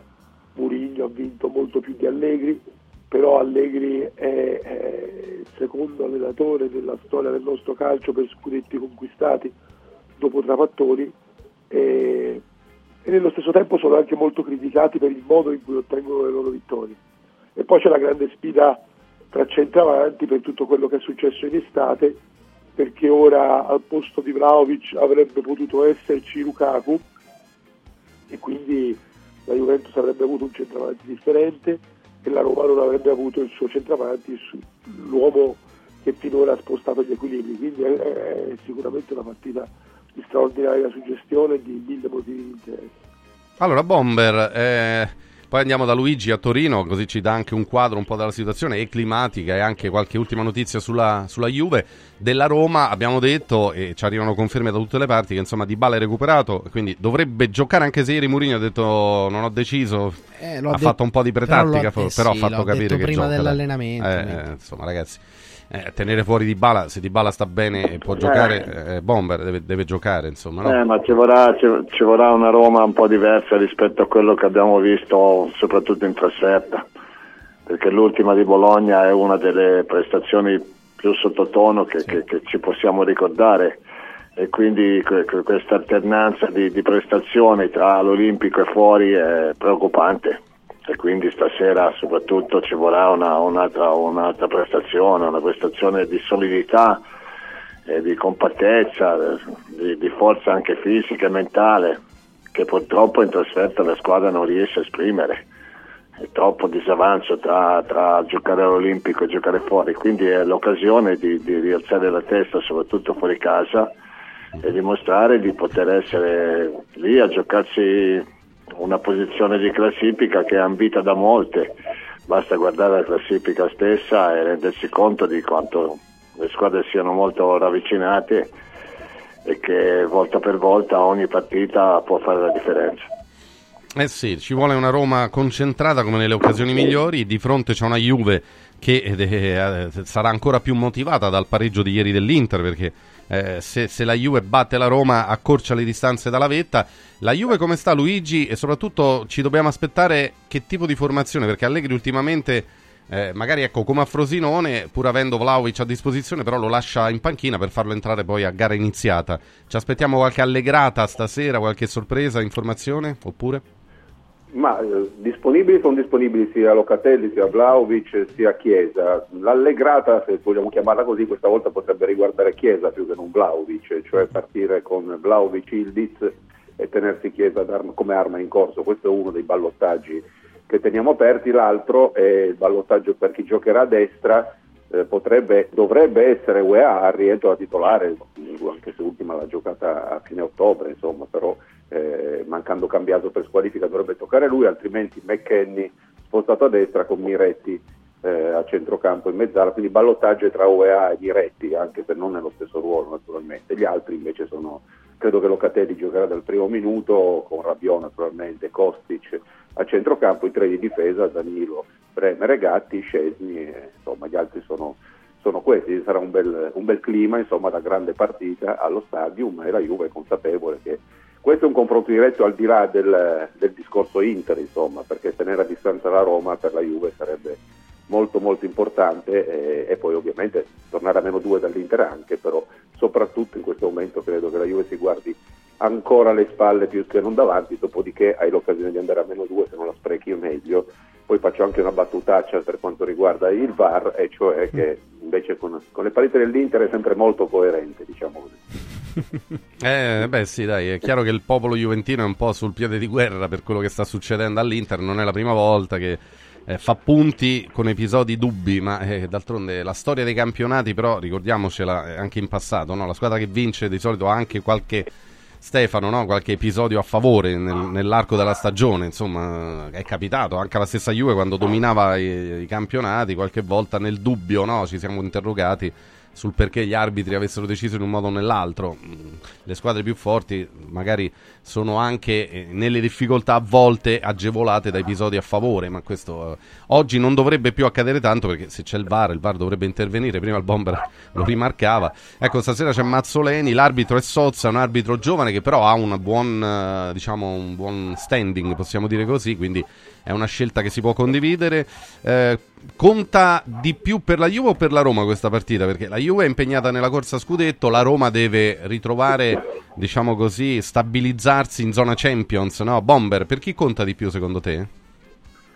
Eh, conta per tutte e due, secondo me, perché eh, l'idea che l'Inter possa scappare, beh, poi dopo guardi la partita, io per l'amor di Dio, sarà stato un episodio, ma ieri sera il Genoa ha giocato meglio dell'Inter ma, ma, ma veramente l'arbitro ha condizionato pesantemente eh, il risultato perché in realtà eh, c'è stato un colpo di testa di Acerbi che ben mi ricordo, il resto, eh, il resto quindi la Juve secondo me sotto sotto ci pensa come, alla possibilità che l'Inter possa avere anche qualche difficoltà, tenuto conto che, che, che può mancare del suo giocatore migliore in qualche, in qualche momento.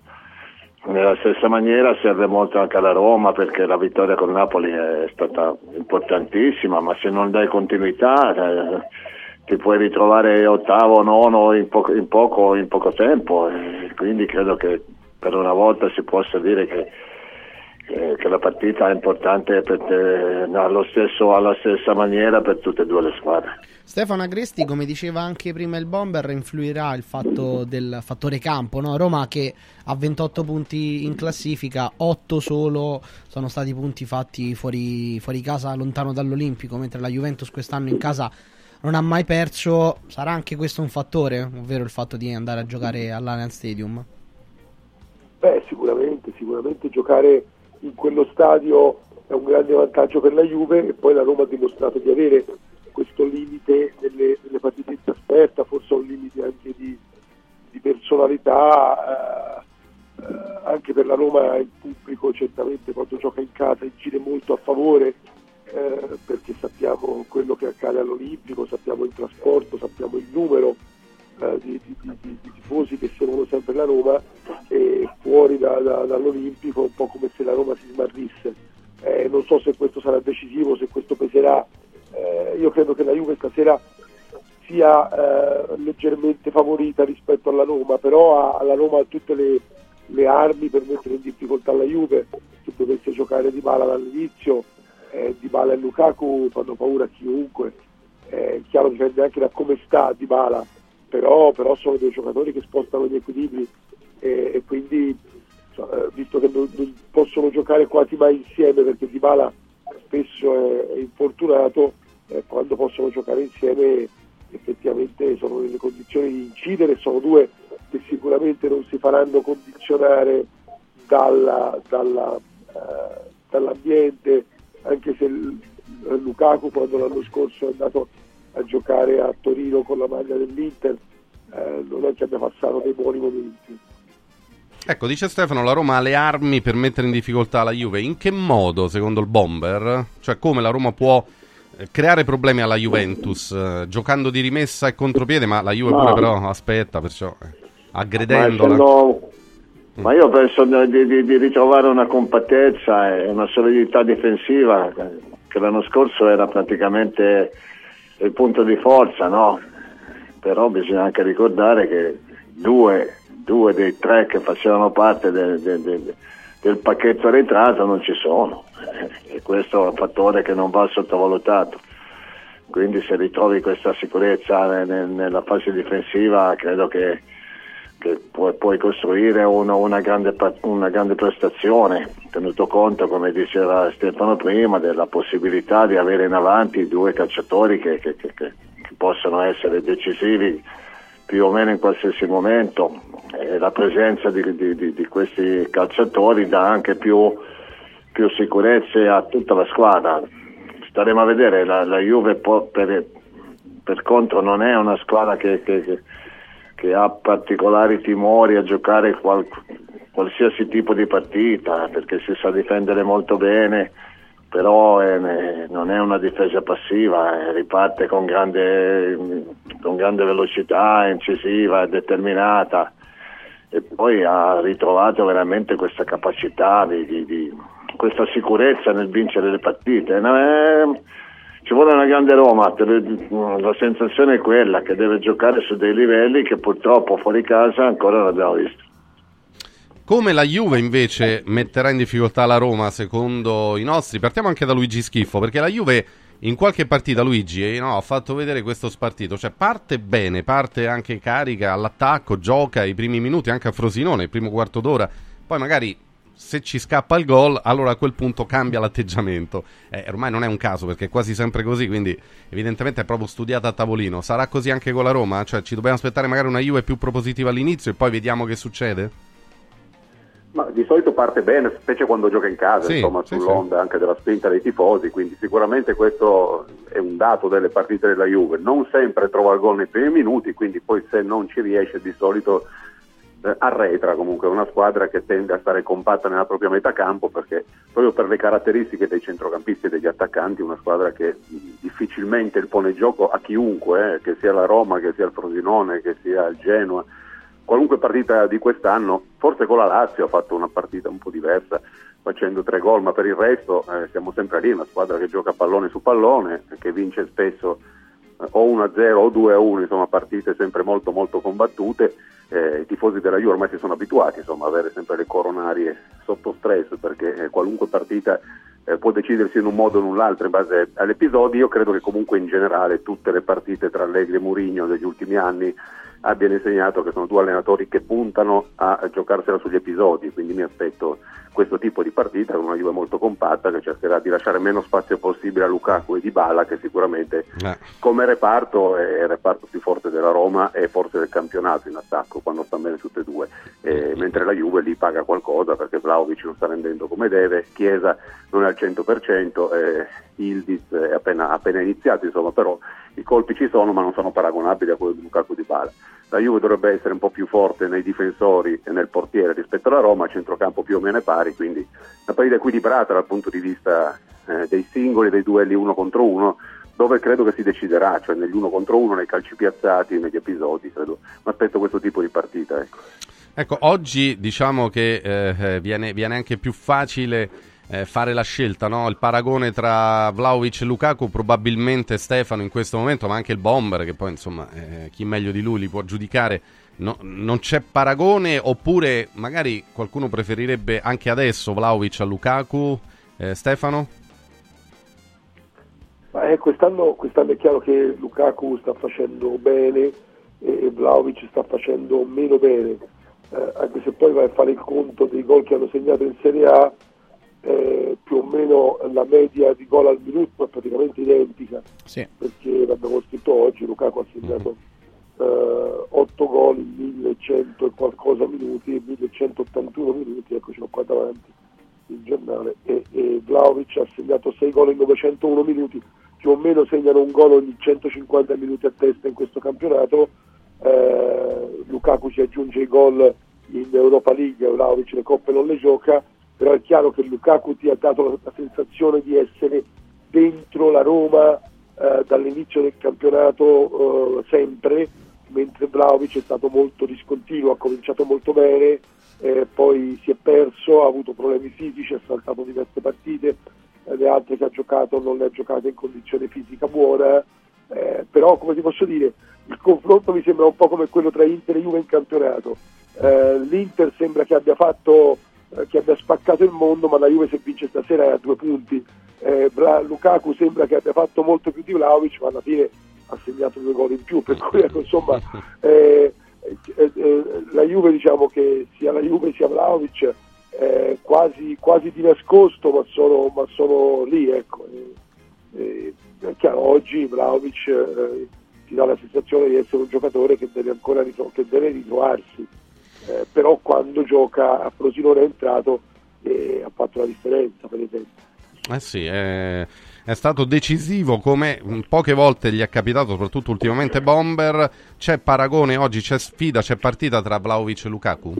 Ma sicuro che sì, assolutamente. Io poi su Vlaovic ho questa, questa idea, questa sensazione di, eh, di, averlo, di, averlo, seguito molto lì a, Firenze, quello che, che ha fatto, che faceva è indicativo della potenzialità di questo calciatore e quindi faccio fatica a, a darmi una spiegazione al fatto che lui non, non, dia continuità alle prestazioni, che abbia tutta una serie di problematiche che probabilmente in gran parte dovute a, a una, una condizione fisica non ottimale.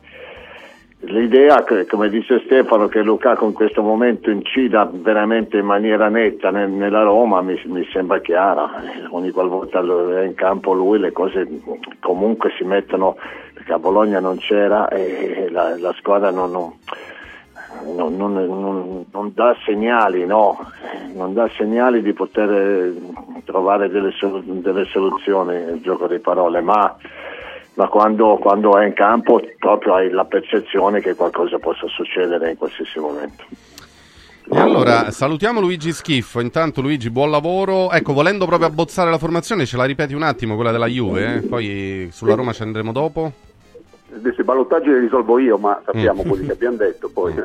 allora mettiamo Scesni in porta, poi eh, Gatti, Bremer e Danilo in difesa, UEA eh, Kostic esterni con McKenny, Locatelli e Rabiot a centrocampo davanti Vlaovic e al momento favorito Ildis, però Chiesa è sempre lì. Grazie Luigi. Grazie Luigi. Grazie, grazie a voi, grazie, ciao. Grazie ciao. a Luigi Schiffo. Allora, con uh, Stefano e il Bomber ci ritroviamo dopo perché ovviamente restiamo in orbita Juve-Roma, ma torneremo alla Lazio che ha battuto il Frosinone. Daniele, anche altri temi. Eh sì, sicuramente. Temi importanti, anche l'Inter che come dicevamo in apertura stecca contro il Genova, tra qualche polemica, visto che il gol di Arnautovic lascia ancora anche questa mattina qualche dubbio. Uh, ci scrivono una valanga di... di tifosi dell'Inter che, insomma, e, della, e, delle altre squadre eh, che prendono posizione sull'episodio, ma ormai tanto è andata, quindi va bene così. È storia. È storia, non, è si storia. Può, non si può cambiare. Allora, invece, una cosa che possiamo decidere di fare anche oggi, buona, secondo me, è ordinare l'olio nuovo extravergine di oliva Sabina DOP, perché è un'eccellenza agroalimentare del Lazio. È garantito e certificato dal consorzio Sabina DOP. È possibile acquistarlo sul sito radioradioshop.it e conviene. Vi dico che conviene, guardando i prezzi degli oli in giro così ma ragazzi, ma non c'è partita, ma qui il rapporto qualità-prezzo è unico, è clamoroso, è speciale. Allora potete prendere l'olio consorzio Sabina DOP nella confezione da 6 bottiglie a 69 euro, nella confezione da 2 lattine da 3 litri ciascuna a 75 euro, la confezione da 5 lattine da 3 litri ciascuna, quindi sono 15 litri di olio a 189, ma questo è un olio che veramente si distingue per la sua bontà, perché è assolutamente naturale perché è assolutamente di livello, di livello internazionale. Olio nuovo extravergine di oliva Sabina DOP è l'oro della Sabina. Ordinatelo su radioradioshop.it oppure sms o whatsapp al 348 59 50 222. Andiamo da Mauris. Mauris, il numero uno del risparmio per la casa e la famiglia. Allora, Mauris, eh, anche in questi giorni ci riserva tante sorprese, tante novità e soprattutto tante opportunità di festa. Ecco, se avete già pensato alla cena del Capodanno per addobbare magari la tavola, la casa, se avete parenti, amici che vi vengono a trovare, beh, insomma, da Mauris trovate tutto, eh, per le decorazioni eh, a festa, per i prodotti, per la tavola, i prodotti monouso, per apparecchiare, insomma, per imbandire, rendere più bella l'atmosfera e la vostra casa. E poi tante idee regalo e poi tutto quello che riguarda i casalinghi, eh, la detergenza, la profumeria, l'igiene per la persona, i detersivi, insomma cercate il Mauris più vicino a voi perché anche oggi potete andare a fare la spesa, risparmiare mantenendo sempre alta la qualità. Eh, per sapere quali sono i, i magazzini Mauris da nord a sud in tutta Italia basta andare sul sito mauris.it. Mauris. Mauris, il numero uno del risparmio per la casa e la famiglia.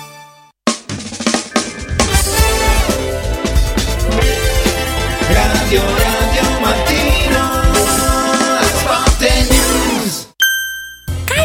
Natale, quest'anno vorrei tanto rendere speciale il Natale. Oh oh oh! Merry Christmas! Da Occhiali in Cantiere, il Natale è già speciale con il 50% di sconto su tutti gli occhiali, da vista e da sole. Affrettati! La magia degli sconti di Natale è fino al 31 dicembre. Buone feste da Occhiali in Cantiere, Capena, Colleferro, Frosinone.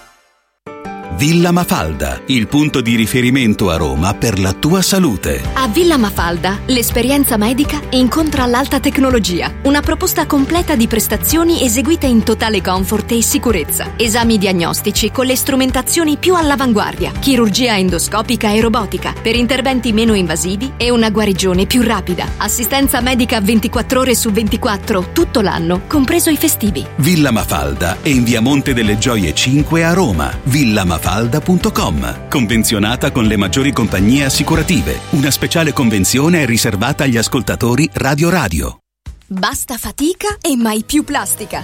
Da oggi con Water Solution hai l'opportunità di avere a casa, in ufficio o nella tua attività acqua depurata naturale, gassata e refrigerata senza limiti. E il risparmio è garantito. Per saperne di più, chiama Water Solution all'800 82 66 88 per ricevere un'analisi gratuita della tua acqua. Water Solution, soluzioni green per una corretta purificazione delle acque. Da Stosa Store Capena è il periodo delle grandi occasioni. Con l'acquisto di una cucina Stosa completa di elettrodomestici, in omaggio un televisore maxi schermo 55 pollici. Crea la cucina su misura per te tra un vasto assortimento di stili e modelli. Da Stosa Store Capena, progettazione e rilievo misure gratuiti. A Capena, in via Tiberina 34. E nello Stosa Point a Borgo Quinzio, presso Luzzi Home Arredamenti, puoi arredare tutta la casa. Scopri lo spazio espositivo completamente rinnovato. Arredamentiluzzi.it Radio Radio Mattino Sport e News è immediatamente disponibile on demand. Puoi riascoltarlo tutti i giorni a tutte le ore dalla fine della trasmissione. Cerca Radio Radio Mattino Sport e News sul podcast di Radio Radio. radioradio.it slash podcast. Antò fa freddo, Antò fa freddo, non ce la faccio più. Accendi la caldaia Vylant. Ecco fatto, amore. L'ho accesa. Mmm, Antò fa caldo. Pochi giorni fa con la Calor Plus ho installato una caldaia a condensazione della Vylant con sole 12 rate da 95 euro e mi hanno anche regalato 7 anni di garanzia. Eh, con questa caldaia mi sto togliendo tante soddisfazioni. Fallo anche tu con la Calor Plus. Chiama subito lo 06 86 21 3671. Antò. Riscopri l'importanza e la bellezza di un sorriso sano e splendente. I dentisti di Solo Sorrisi sono a disposizione per la salute e la bellezza della tua bocca. Tecniche avanzate, nessun dolore, tempi rapidi. Solo Sorrisi, gli specialisti del sorriso. Con 5 studi a Roma, a Fiano Romano e ad Avezzano. e ritrovi il sorriso. 858 69 89 solosorrisi.it Il Natale è d'oro da Universo Oro. Se vuoi vendere il tuo oro, questo è il momento giusto. Universo Oro ti offre una quotazione straordinaria a partire da 41 euro al grammo. 41 euro al grammo netti senza commissioni, con pagamento immediato. Ottieni il massimo. Scegli Universo Oro, dove il Natale è d'oro. 800 13 40 30. Universo-oro.it Voglio raccontarti una storia. Erano gli anni 60. C'era una bottega a Roma in cui si facevano i materassi a mano. Ogni volta che ci passavo mi fermavo a guardarli lavorare e pensa, oggi su uno dei loro materassi ci sei seduta sopra. Ruega Materassi Tradizione e Innovazione per il tuo comfort. Materassi selezionati dei migliori marchi e decine di letti personalizzabili perfetti per ogni esigenza e stile. Scopri i nostri 5 negozi e come contattarci su ruegamaterassi.com. Posso saltare un po'? Radio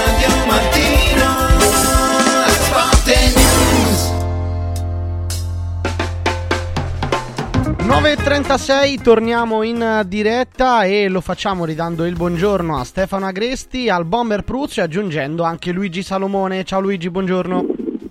Buongiorno, buongiorno a tutti. Allora, torniamo sulla vittoria. Vai, vai Bomber. Dicevi? No, no. No, no, torniamo dopo, dopo, perché Vai, giustamente Luigi, Luigi ci vorrà raccontare de- de- dell'ultimo quarto d'ora dell'Olimpico, che mi sembra che poi chi- si racchiuda un po' tutto no, di una partita che fino a quel momento il Frosinone stava, stava giocando alla pari e poi è successo qualcosa. Eh sì, partiamo quindi da quest'ultimo quarto d'ora, Luigi. Cosa è successo nell'ultimo quarto d'ora dell'Olimpico? Si è vista una reazione della Lazio che magari in questa stagione si era vista veramente poche volte. Beh, se pensiamo che era un anno e mezzo, credo che in campionato la Lazio non vincesse una partita e rimonta, quindi evidentemente è successo qualcosa di particolare. Eh, si sono sbloccati due giocatori, eh, di Saxen eh, avevamo intravisto le doti, è stato il giocatore probabilmente, che, anzi sicuramente che ha cambiato la partita e, e poi è stato questo gol di Castellanos, un gol a- all'Abruzzo per dire la verità, o alla Ridley, ecco Ridley mi ha ricordato direi proprio Ridley perché è rimasto, è rimasto sospeso in aria per, tanto, per, per- per una frazione di secondo e è riuscito a, a far girare una partita che in quel momento credo che nessuno dei 45.000 eh, spettatori che c'erano all'Olimpico, almeno 4.000 erano de- de- del Frosinone, quelli mm, proprio non se lo aspettavano per niente, e quelli della Lazio ci speravano ma eh, era una cosa complicata che la partita girasse, invece ha girato e poi la Lazio si è come sciolta, e l'augurio credo che se lo faccia anche Sarri, che, si sia, che la squadra si sia un po' stappata, si sia eh, proprio sotto in prossimità di Capodanno eh, abbia ritrovato qualche, qualche certezza in più. Eh, io direi che un altro elemento fondamentale è stato quando la Lazio era sotto l'ingresso di Vesino. Vesino in questo momento eh, secondo me è un giocatore che non può non giocare per quello che dà, per, eh, per- la Lazio ha cominciato a vincere qualche duello a centrocampo a livello aereo, eh, è entrato nel terzo gol Vesino, quindi non fa cose trascendentali, però è un giocatore troppo eh, simile, pur essendo diverso rispetto a quello che era Milinkovic, però la squadra sembra che, che- ogni volta che c'è questo calciatore si, si ritrovi, quindi bene i nuovi che hanno, che hanno deciso la partita e alla fine Castellanos ha fatto il suo con gol e un assist, e anche se nel primo tempo aveva un po' terrorizzato tutti. E, e quindi bene la reazione, la reazione, la rimonta, quindi c'è, c'è- c'è qualche speranza in più dopo questa partita, però francamente fino al gol, fino, al- fino al 65esimo eh, c'era molta paura all'Olimpico perché si vedeva sempre la solita Lazio che per fare un tiro in porta ci mette mezz'ora.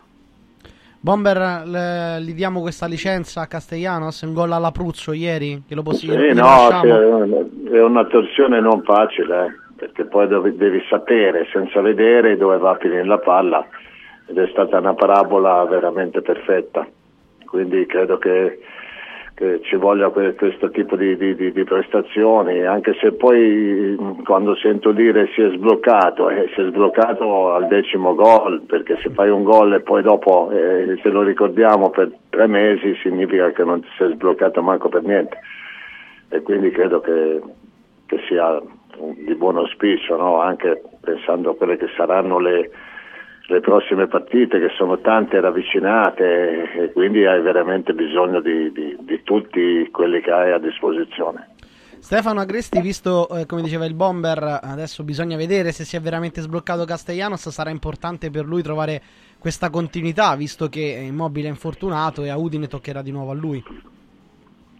Beh sì, però ieri insomma, i segnali sono stati molto confortanti, ieri la partita l'hanno vinta due, due giocatori eh, nuovi che, che, non erano stati finora quasi presi in considerazione e credo che quello di ieri sia stato un segnale veramente importante anche per, per Sarri e credo che le notizie migliori eh, siano arrivate per la società che comunque su questi due giocatori, Castigliano e Isaac, se ne ha investito di soldi.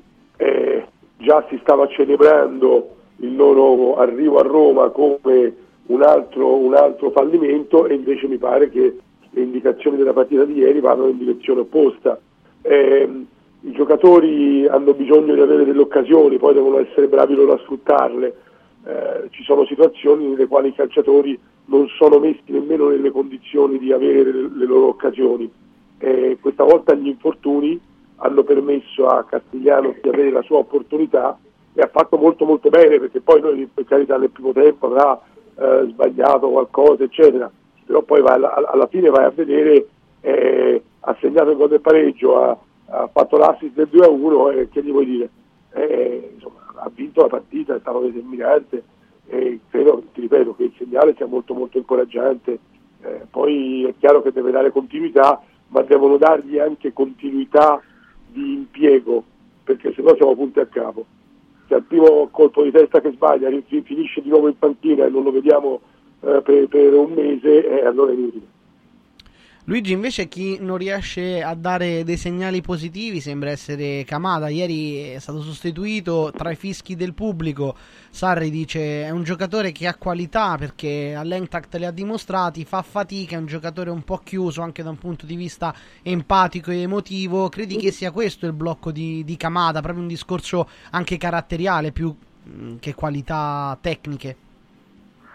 Ma io credo che sia un discorso tattico, lui semplicemente gioca in un ruolo che non è il suo e, non tutte le operazioni che cerca spesso di fare la Lazio, magari prendendo dei giocatori che non, non sono in quel ruolo e, e cercarli di riadattare poi allo spartito sarriano, questa operazione che per dire è riuscita con Luis Alberto eh, non sta riuscendo con, con Camada, adesso se parte, tra l'altro ecco ieri abbiamo anche la notizia che, che, che, tra oggi e domani Luis Alberto rifarà degli esami e Sarri ha ufficialmente chiesto alla, alla, società che se Cavada sarà convocato con il Giappone come sembra il 3 gennaio e se Luis Alberto da questa risonanza dovessero eh, arrivare notizie che dovrà stare un mese fuori eh, insomma credo che, che, lui ha chiesto praticamente alla, alla, alla, Lazio di intervenire sul mercato. Poi non so se, se, se verrà fatto però eh, certamente ha dato un segnale, un segnale importante.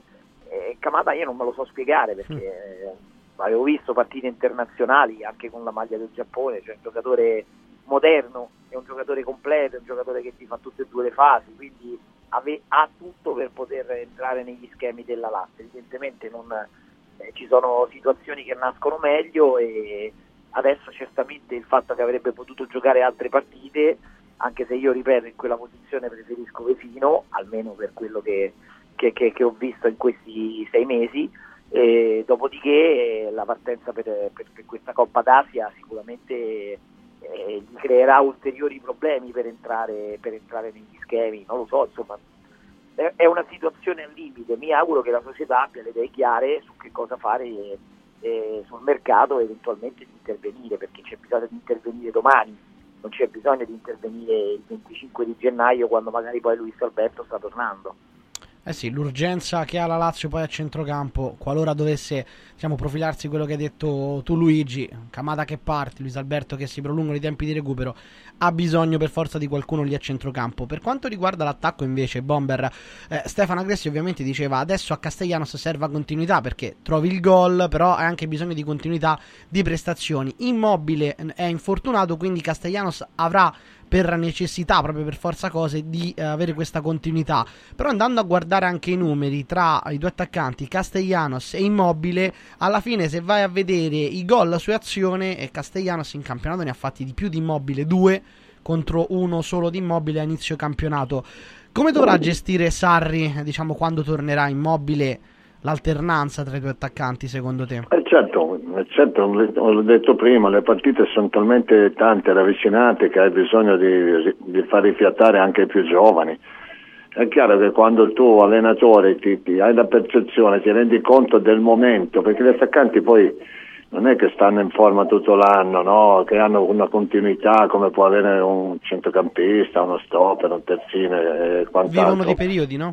Eh certo, e allora tu allenatore hai, hai la, la, certezza, conoscendoli, di poter eh, metterli in campo con continuità nel momento in cui ti danno più, più, più, garanzie. C'è un momento della stagione in cui poi dopo c'è un calo e allora devi essere bravo te a capire qual è il momento. Però io adesso in, questo, in questa situazione il ragazzo giovane ha, ha fatto un gran gol, ha, ha motivazione e poi direi che soprattutto deve, deve Isaacsen è un altro calciatore che probabilmente una volta capito bene è un ragazzo che ti può dare molto. Ecco l'allenatore in questo senso ha delle alternative ha delle opportunità e soprattutto la, la, la, la sicurezza no? di, di, di, poter mettere dentro dei calciatori che ti, che ti possono dare veramente una grossa mano. Eh, Felipe è in difficoltà. Sì e quindi nonostante il passato recente che sia molto positivo, io non escludo che a un certo punto anche lui si possa accomodare in panchina. Stefano uh, Agresti, per quanto riguarda Felipe Anderson, uh, c'è questo discorso del rinnovo. Ieri Sarri ha detto non mi interessa sinceramente se lui ha pensieri sul rinnovo. L'ho messo in campo perché l'avevo visto bene in allenamento. Poi tra, uh, all'intervallo sono dovuto intervenire perché ho visto, tra virgolette, un occhio spento, un giocatore che aveva perso un po' la brillantezza. Credi che eh, per Felipe Anderson è questa la questione di quest'anno, ovvero che non è brillante come ce lo ricordiamo nella passata stagione anche per questo eh, rinnovo di contratto che pende sulla sua testa? Ma non credo, francamente, non credo, non penso che sia per quello, non mi sembra eh, una situazione, anche perché eh, la Lazio eh, già da tempo ha provato a rinnovargli il contratto e credo che sia molto una sua scelta quella di non rinnovare il contratto con la Lazio. Io non so se lui ha già preso una decisione definitiva, potrebbe anche averla presa, cioè io non, non sono eh, ottimista sul rinnovo di Felipe Anderson e a maggior ragione penso che nell'interesse del club oggi la Lazio, eh, oggi Sarri debba puntare eh, nei limiti del possibile, ovviamente senza condizionare il rendimento della squadra, ma debba partire più da Isaacten che da, che da Felipe Anderson, perché Felipe Anderson è un giocatore che fra tre giorni può firmare per un'altra squadra, sì. può andare in un'altra squadra. E Isaacsen è un calciatore della Lazio, più giovane, sicuramente più fresco in questo momento e migliore dal punto di vista del rendimento e comunque in prospettiva è un giocatore della Lazio e Felipe Anderson fra tre giorni virtualmente non lo è più. Luigi, situazione Felipe Anderson, contratti in scadenza a giugno 2024, a che punto siamo per i discorsi di rinnovo? Guarda, se... Io non, non, non, mi accodo, non, mi accodo, a alcuni tifosi che ieri se la prendono con Felipe Anderson, eh, cioè questo ha fatto ieri la trecentesima presenza con la maglia della Lazio, quindi nel mondo del calcio mi rendo conto che è difficile avere la riconoscenza, ma eh, uno che, che, che, ha giocato tante partite, la maggior parte bene, poi probabilmente ieri alla fine del primo tempo sfido chi, eh, probabilmente per fortuna per la Lazio che io non faccio allenatore perché io avrei tolto Castellanos e messo Isaacsen e, e, e, spostato Felipe Anderson perché Felipe Anderson stava giocando male ma Castellanos aveva fatto due o tre cose, poi per fortuna l'allenatore della Lazio è Sarri mm. e, ha, e ha avuto ragione assolutamente lui eh, però insomma io, non creerei un caso Felipe Anderson, Felipe Anderson è un valore aggiunto perché poi dopo e, e Isaacsen a livello difensivo deve imparare dei, dei, dei, dei movimenti, insomma io credo che su, sotto quell'aspetto adesso io non, non, partecipo alla distruzione della vecchia guardia perché adesso c'è questa, ieri improvvisamente sembra che tutti i giocatori arrivati dal mercato abbiano deciso questa partita e improvvisamente eh, siano, siano, fondamentali, cioè eh, la Lazio è agli ottavi di Champions League perché Immobile fa tre gol su azione sì. a proposito dei gol su azione e, e, e, su rigore, fa tre gol su azione importanti, tra l'altro anche tutti molto belli contro, Feyenoord contro il Celtic e Feyenoord, sì. quindi cioè, mh, io penso che il tifoso della, della Lazio non si, fa, non si debba fare, fare abbagliare da questa prestazione. I giovani ci sono, sono forti, probabilmente l'allenatore ha anche delle responsabilità a mio avviso perché poi non parliamo mai di Gila, però Gila è un giocatore che probabilmente se fosse stato impiegato qualche tempo prima magari immobile non stava, eh, eh, Romagnoli non stava due mesi fermo col polpaccio perché eh, Romagnoli è un'altra situazione che se, se rientra Udine rientra dopo, a due mesi dal suo infortunio quasi praticamente. Quindi insomma ci, io non eh, credo che saranno importanti i big, i vecchi tra virgolette come saranno importanti i giovani eh, che sono arrivati dal, dal, mercato, però da qui a buttare via Felipe Anderson, perlomeno fino a giugno, secondo me la Lazio e Sarri sbaglierebbero. Bomber, per quanto riguarda la questione Isaacsen che ieri è entrato e ha fatto bene, invece Felipe Anderson sembra in calo eh, ho capito, ma... stagione. Ma lì bisogna avere anche l'intuizione, no? Eh, Saris l'ha avuta. perché ti rendi conto che devi cambiare qualcosa e a volte come dice Luigi cambi quello, quello sbagliato, a volte invece ti riesce e dalla panchina hai que, que, quelle risposte che, che, tutti gli allenatori cercano. A proposito, fammi dire, passo direttamente all'Inter, io quando ieri sera ho visto Arnaudovic fuori che mi sembrava non l'unico ma quello che più di tutti in avanti aveva la voglia, l'idea di poter fare qualcosa e ho visto entrare in campo quelle meraviglia lì, ho detto bene, molto bene, credo che l'Inter da qui in avanti non avrà nessuna o poche possibilità di, di, di essere pericolosa, così è stato, però dico, gli allenatori sono lì apposta per cercare delle soluzioni, a volte li riescono e a volte no. Stefano Agresti, poi andiamo anche sull'Inter. Volevo chiederti, però, chiudendo anche il capitolo Lazio, Sarri ieri nella, nel post gara sembrava essere un po' più ottimista su quella che è la forza della Rosa, perché dice. Eh, lo scorso anno con tutte queste indisponibilità non avremmo vinto questa partita, invece quest'anno abbiamo diverse eh, soluzioni. Magari è un Sarri che vede anche al futuro, quindi al, al continuo della stagione in questo 2024 anche con un occhio un po' più eh, ottimista e magari si è reso conto che ha dei giocatori che in panchina la possono risolvere questa partita o le partite a venire comunque. Sì, ma sai, sa che ha un rapporto, sì, Sarri, Sarri, Sarri. ha un rapporto sempre, sempre molto particolare con i giocatori in panchina, lo aveva anche in altre sue avventure, a cominciare da quella di Napoli, quando non, praticamente non li utilizzava mai. Eh, eh, la Lazio ha delle risorse in panchina, ha indiscutibilmente delle risorse perché la società in estate ha preso diversi giocatori, eh, ne ha presi diversi eh, per sostituire Milinkovic, per far fronte alla, alla, sua partenza e per completare l'organico anche in vista della Champions. Eh, e Sarri deve sfruttarli bene come ha fatto ieri, eh, tenendo conto, come dicevo prima, che, che in futuro sono più loro di quelli che eh, che, che, che, fanno parte del nucleo storico della Lazio, perché nel calcio non si vive di ricordi, eh, Luigi ricordava i tre gol di Champions, in Champions di Immobile, è vero che Immobile l'anno scorso ha segnato 13 gol, quest'anno a metà campionato ha segnato in conversazione, uno deve prendere atto del fatto che nessuno è eterno e quindi deve guardare in prospettiva e la prospettiva futura, io non so se sia Castiglianos la prospettiva futura della Lazio, ma sicuramente non è immobile il futuro della Lazio, ma proprio per una questione anagrafica. E quindi credo che Sarri abbia il dovere di guardare a chi ha in panchina e di utilizzarlo il più possibile perché, perché non è detto che debbano essere per forza delle riserve. Eh sì, Luigi, chiudiamo con eh, te la Lazio, poi ti salutiamo e alla fine con uh, Stefano e con il Bomber andiamo un attimino anche alla partita di, di Genova tra Genova e Inter. Lazio 27 punti in classifica, mm, 6 punti dal quarto posto, potrebbero diventare 7 qualora il Bologna oggi alle 3 vincesse mm, contro uh, l'Udinese. Guardando la classifica c'è un po' di rammarico per come si era concluso lo scorso campionato e come sta chiudendo quest'anno la Lazio o alla fine ti aspettavi questa posizione di classifica della Lazio?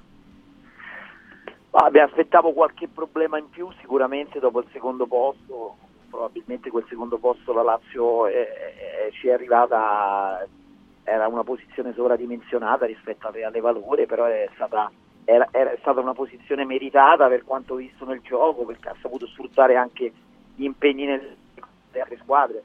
Però me l'aspettavo ottava nona in classifica con sette sconfitte.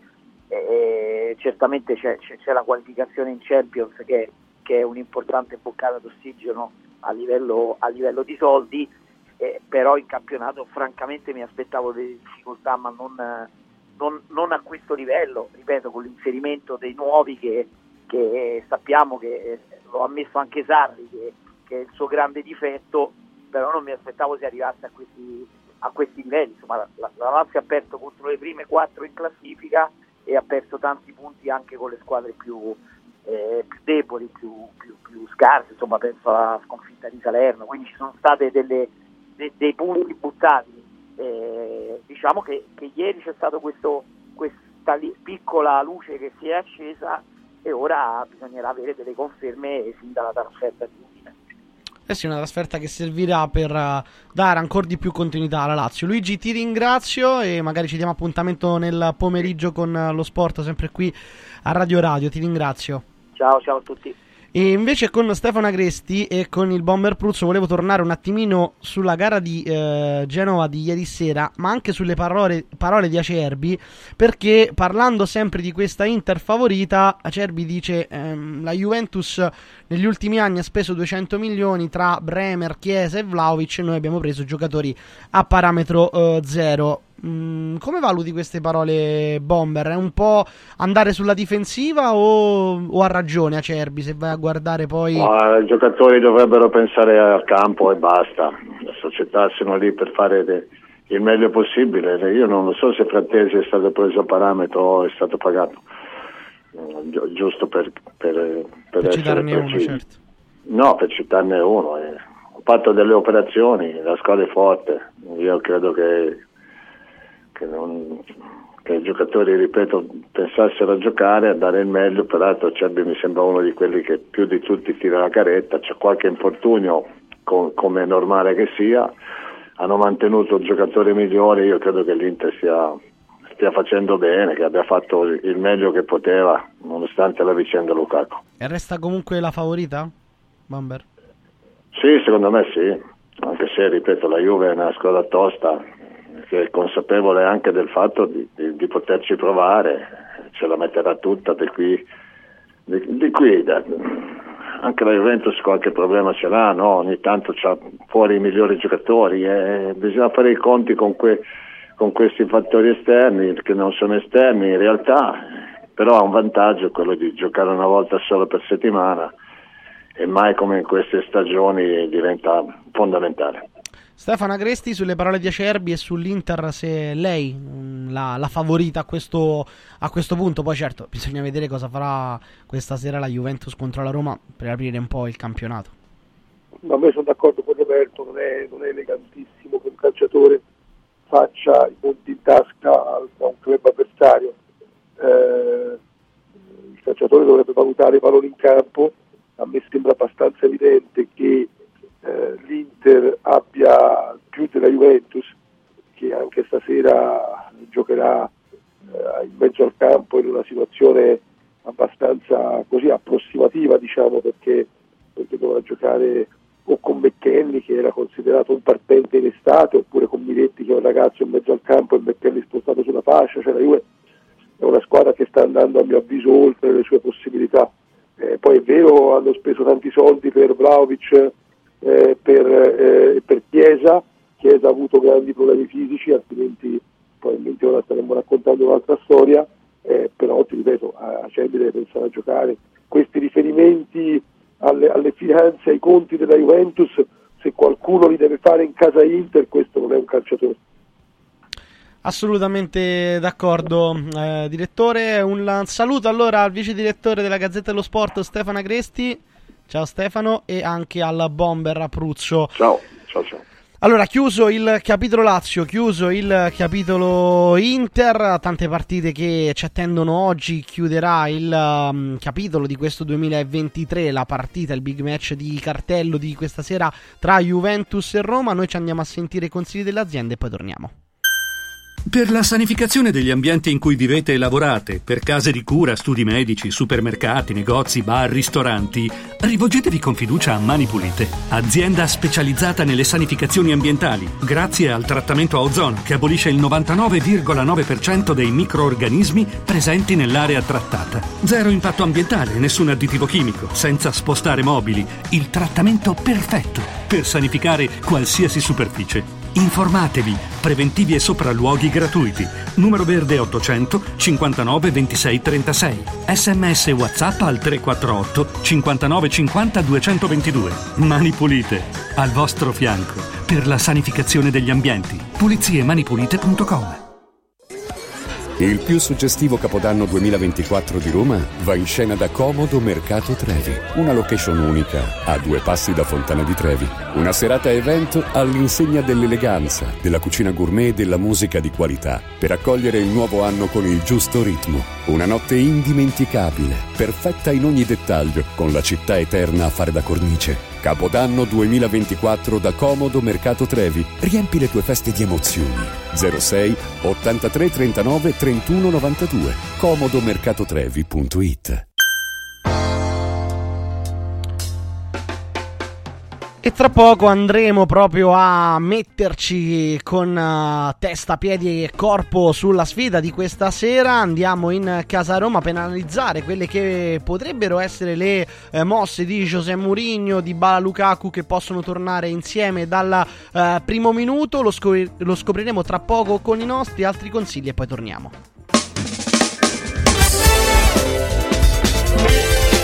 Radio Radio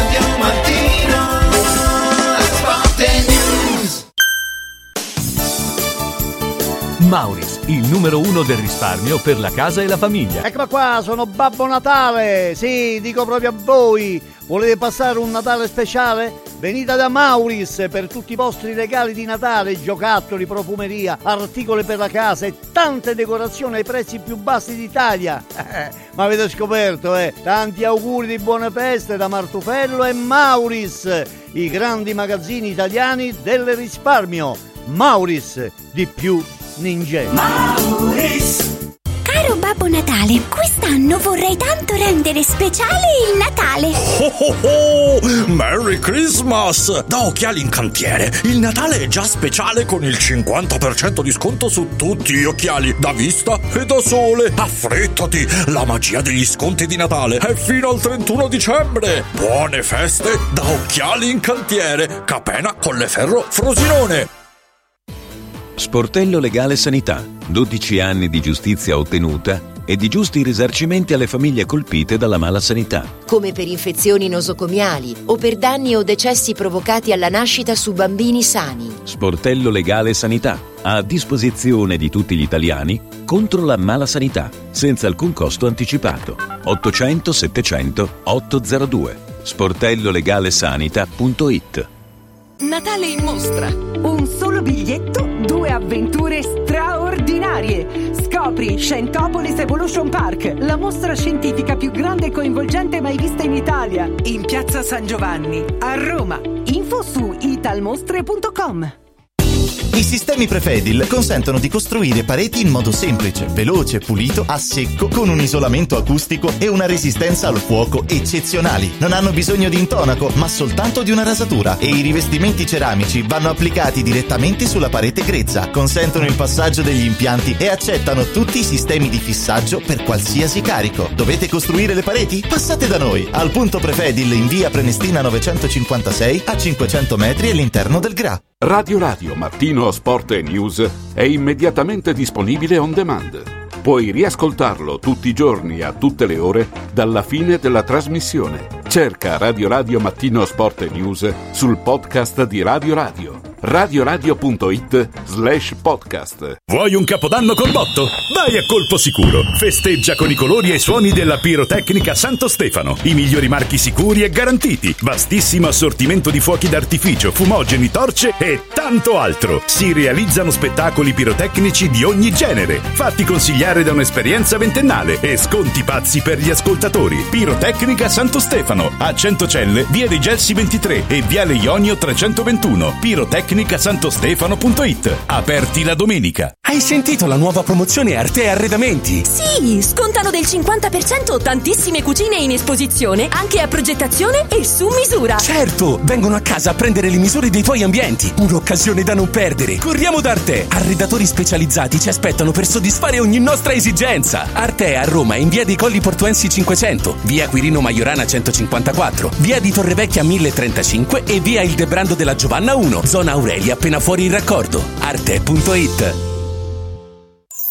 anche quest'anno gli appassionati del freddo hanno il loro villaggio ghiacciato, con piste di pattinaggio sul ghiaccio, musica, eventi, animazione, intrattenimento, area food and beverage, otto fantastiche location presso Auditorium Parco della Musica, Foro Italico Santa Claus Village, Piazzere di Roma, Via delle Cave di Pietralata, Collina Fleming, Centro Commerciale Le Torri, a Cerveteri e a Latina. Visita il sito iceparkweb.it e scopri la pista più vicina a te e gli eventi in programma. Ice Park, il più grande circuito circuito d'Italia.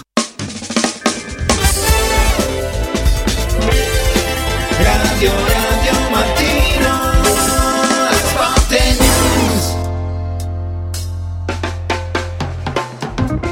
10.06 Radio Radio Mattino Sport e News Daniele Matera in voce Ve l'avevamo promesso e quindi eccoli qui i nostri romanologi per andare a proiettarci alla sfida di questa sera tra Juventus e Roma. Diamo il buongiorno a Gianluca Lengua. Buongiorno Gianluca. Ciao ciao buongiorno Buon sabato. Buon sabato anche al nostro Enrico Camelio. Buongiorno Enrico. Ciao Daniele Ciao Gianluca Buongiorno. E anche al prof Marcacci. Buongiorno prof Buongiorno a tutti, ciao Paolo.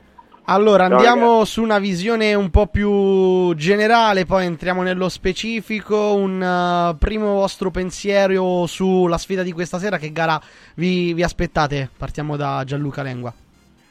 Ma è una gara complicatissima, eh, giochi contro una Juventus eh, che è lanciata verso lo scudetto, eh, certo dovrà vedersela con l'Inter, ma comunque giocando una sola competizione è, è avvantaggiata, una squadra che io mi prenderei almeno per 7 undicesimi rispetto a quella che ha la Roma, e è un allenatore che non ti dico che è all'altezza di Mourinho, ma comunque è un allenatore che sa il fatto suo.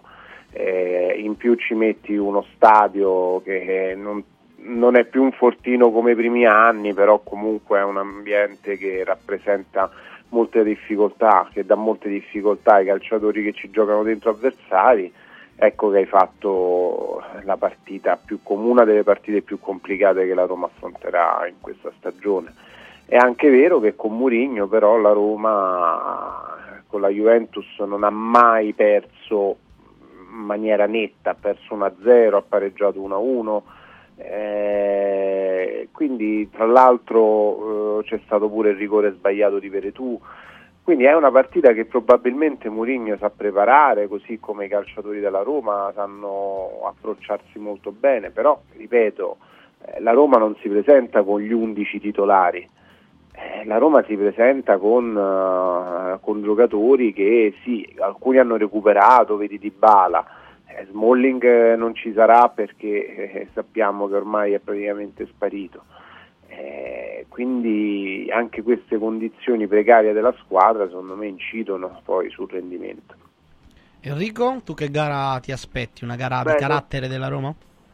Sì, no, mi aspetto una... spero che ri- ripeta la prestazione di- del Napoli, è vero che la Roma ha qualche problema, però insomma ritorna di bala, mi pare anche la Juventus ha delle assenze, anche la Juve ha eh, Chiesa e Vlaovic sono allenati da ieri, quindi la- le, complicanze- le complicazioni non sono solo per la Roma, c'è sempre questa nuvola di fantozzi che vogliamo costruire intorno alla Roma, non è, non è così, eh, la, la Fiorentina è stata il giocatore più forte da tanto tempo, sta là, quindi la Roma, Mourinho è una squadra forte, lui è un grandissimo allenatore eh, almeno sul curriculum, e va a fare, se la, se la va a giocare, può anche perdere, però deve fare una partita come con il Napoli, la, la può fare, l'ha fatta e deve continuare a farla, io la vedo così, io sono fiducioso per, per questa sera invece.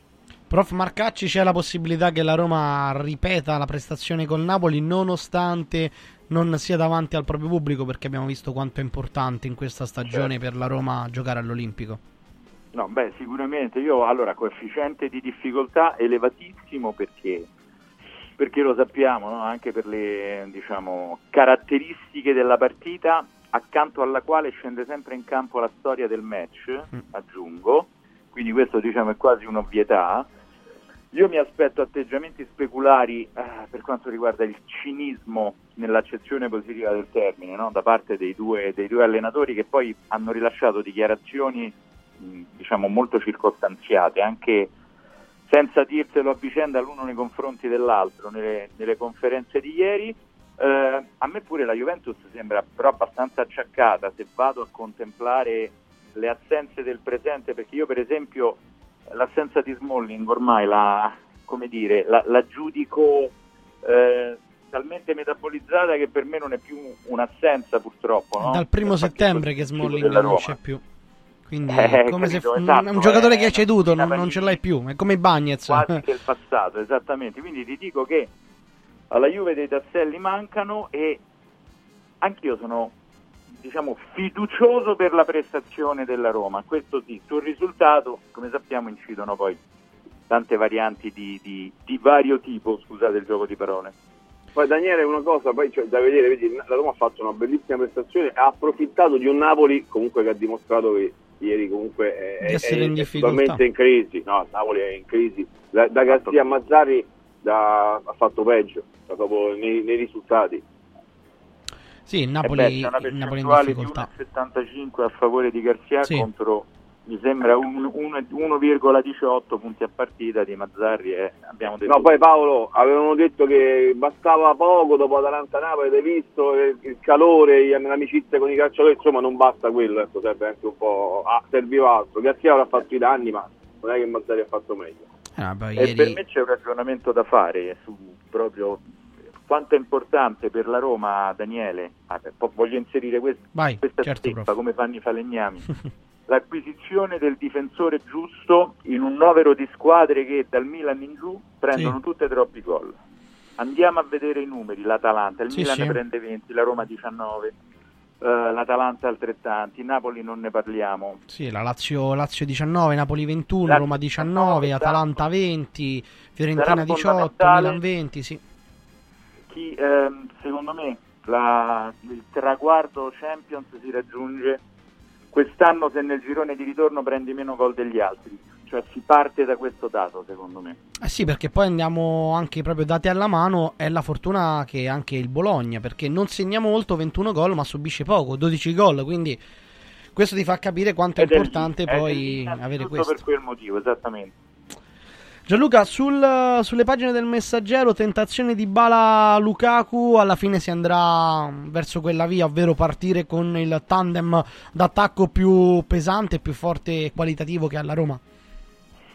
Se sta bene Paolo, Di Bala può giocare, se sta bene. Se sta bene non significa che se ci si regge in piedi, ma se può garantire quella qualità di prestazione che solo lui può dare alla Roma. Perché io ho visto Dybala, ho visto un Dybala un po' spento in qualche partita. Quindi io mi aspetto invece il Dybala eh, che, che ti lancia, il Dybala che ha fantasia, che ti innesca l'azione d'attacco, ecco mi aspetto un giocatore così che possa cambiare le sorti di questa partita. Eh, quindi sì, se questo è il Dybala che, che può giocare, ben venga. Eh, ricordiamo che è stato fermo 20 giorni, si è allenato solo nell'ultima settimana, che fino a ieri Mourinho era abbastanza indeciso se, se sfruttarlo o meno, però ehm, pare che ieri sera si siano sciolte le riserve e che possa giocare titolare. Enrico, Per quanto riguarda le condizioni di Bala, noi abbiamo Sì. raccontato, no, non c'era una vera e propria lesione, un po' di, di cautela ha avuto lo stesso giocatore e questa sera è abile e arruolabile. Le- lui su questo è il giocatore inam- inamovibile, è se, non, se non sta concentrato, non- non- è, è preoccupato che si possa far male, è giusto che quello che faccia lui, ormai lui si autogestisce, cioè, il giocatore si è allenato eh, almeno l'80% delle volte che così ci hanno raccontato con la squadra, però ti dico la mia, io rifarei, rifarei la coppia il primo tempo Belotti-Lukaku, così lui entra la squadra della Juventus è un pochino stanca e lui può, può dare il meglio. Io, io farei così. Poi oggi ci lavoreremo sulla formazione, vediamo un po' se riusciamo a sapere qualcosa di più. Prof, tu raccogli l'assist di Enrico con questo tandem Belotti-Lukaku e poi magari quando la partita cala i ritmi metti un giocatore così rapido e veloce che può spezzare in due la partita come Dybala? Non te la Eh, rivendere io Paolo. ha eh.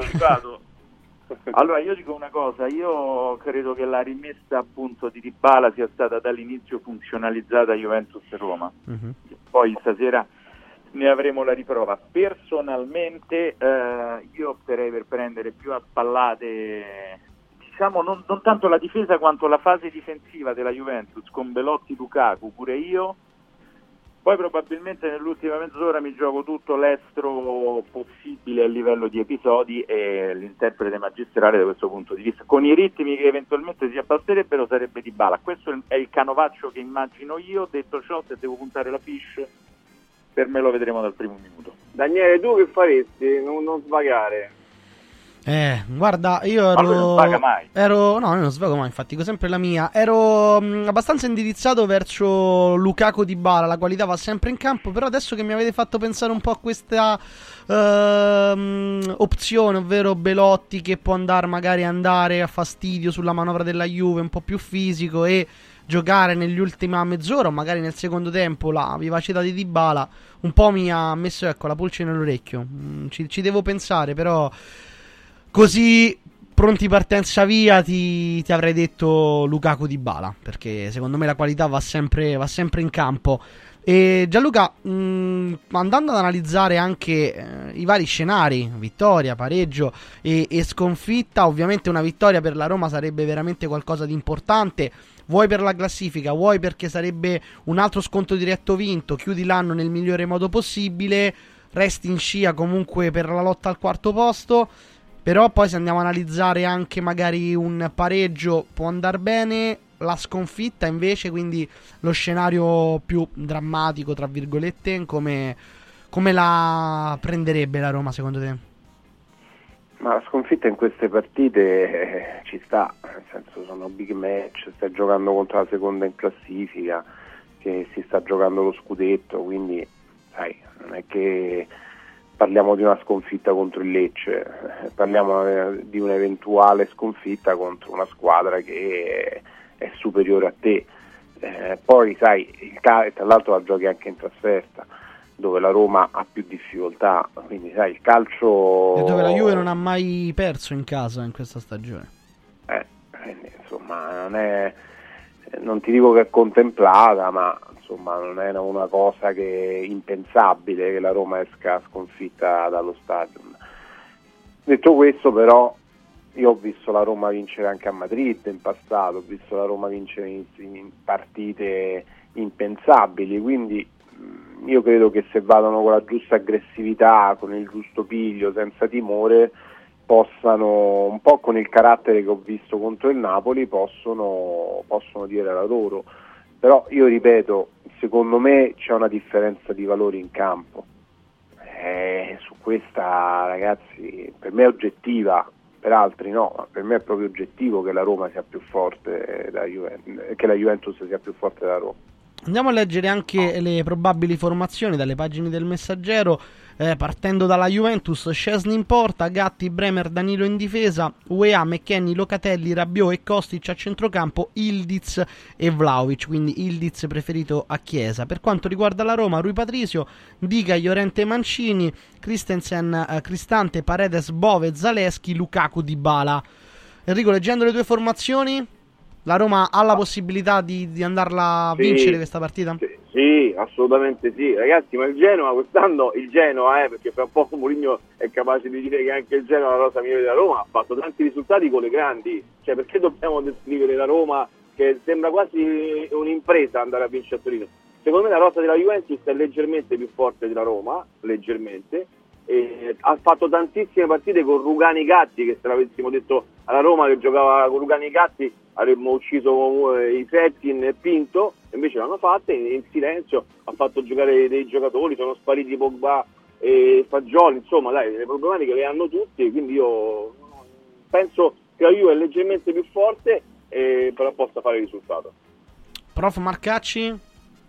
Ma guarda, io faccio un ragionamento per questa tranche fondamentale di calendario. Per me la Juve è, adesso non so se leggermente, io preferisco dire complessivamente più forte della Roma, poi quanto più forte magari a volte abbiamo pure esagerato, no? In, in questa La classifica al momento dice 12 punti di distacco Eh, tra Juventus capisce e Roma. troppo, troppo di vario, ma, ma vale per tanti, vale per tutti, che però non è una consolazione. Eh, la Juve di stasera, ripeto, per me forse un po' più rimaneggiata nella sostanza di quello che diciamo nella forma. Detto ciò, però, il ragionamento, Daniele, era un altro che io a me stasera, da un punto di vista romanista, diciamo così, interessa la prestazione. Mi interessava il risultato con la Fiorentina e non è andato bene, mi interessava il risultato col Napoli è andato bene, mi interesserà molto il risultato con l'Atalanta e col Milan.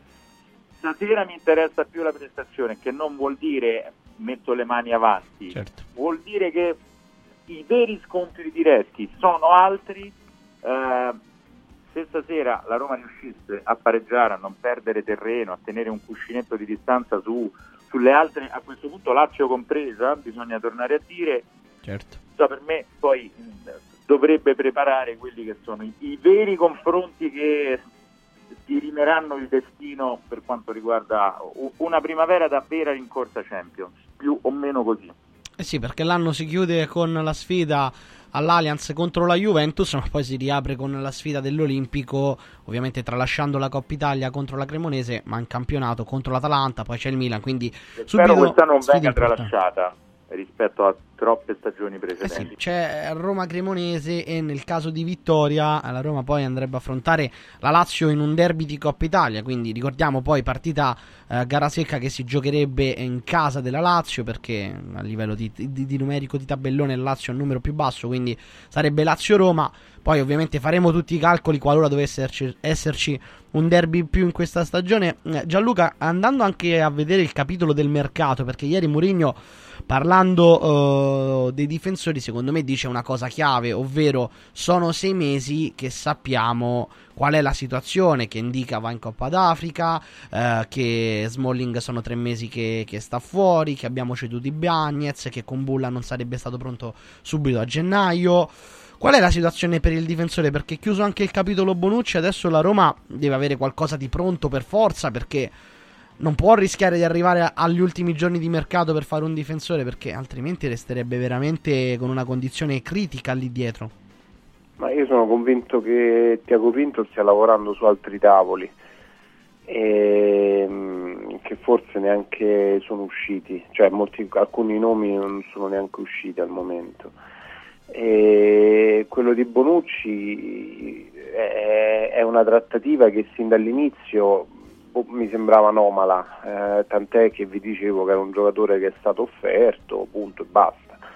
E poi è chiaro che loro hanno fatto i ragionamenti, hanno capito piano piano che probabilmente non era l'acquisto ideale e, e che forse era meglio puntare qualcos'altro, tant'è che Mourinho ti parla di giovane top, eh, di un difensore giovane top e, e probabilmente è quello che serve alla Roma in queste condizioni perché in tutta la striscia di, di cose che ha elencato, in tutto l'elenco che ha fatto Mourinho ieri eh, c'erano anche Mancini e Cristante diffidati Sì. e aggiungo io Mancini con la pubalgia.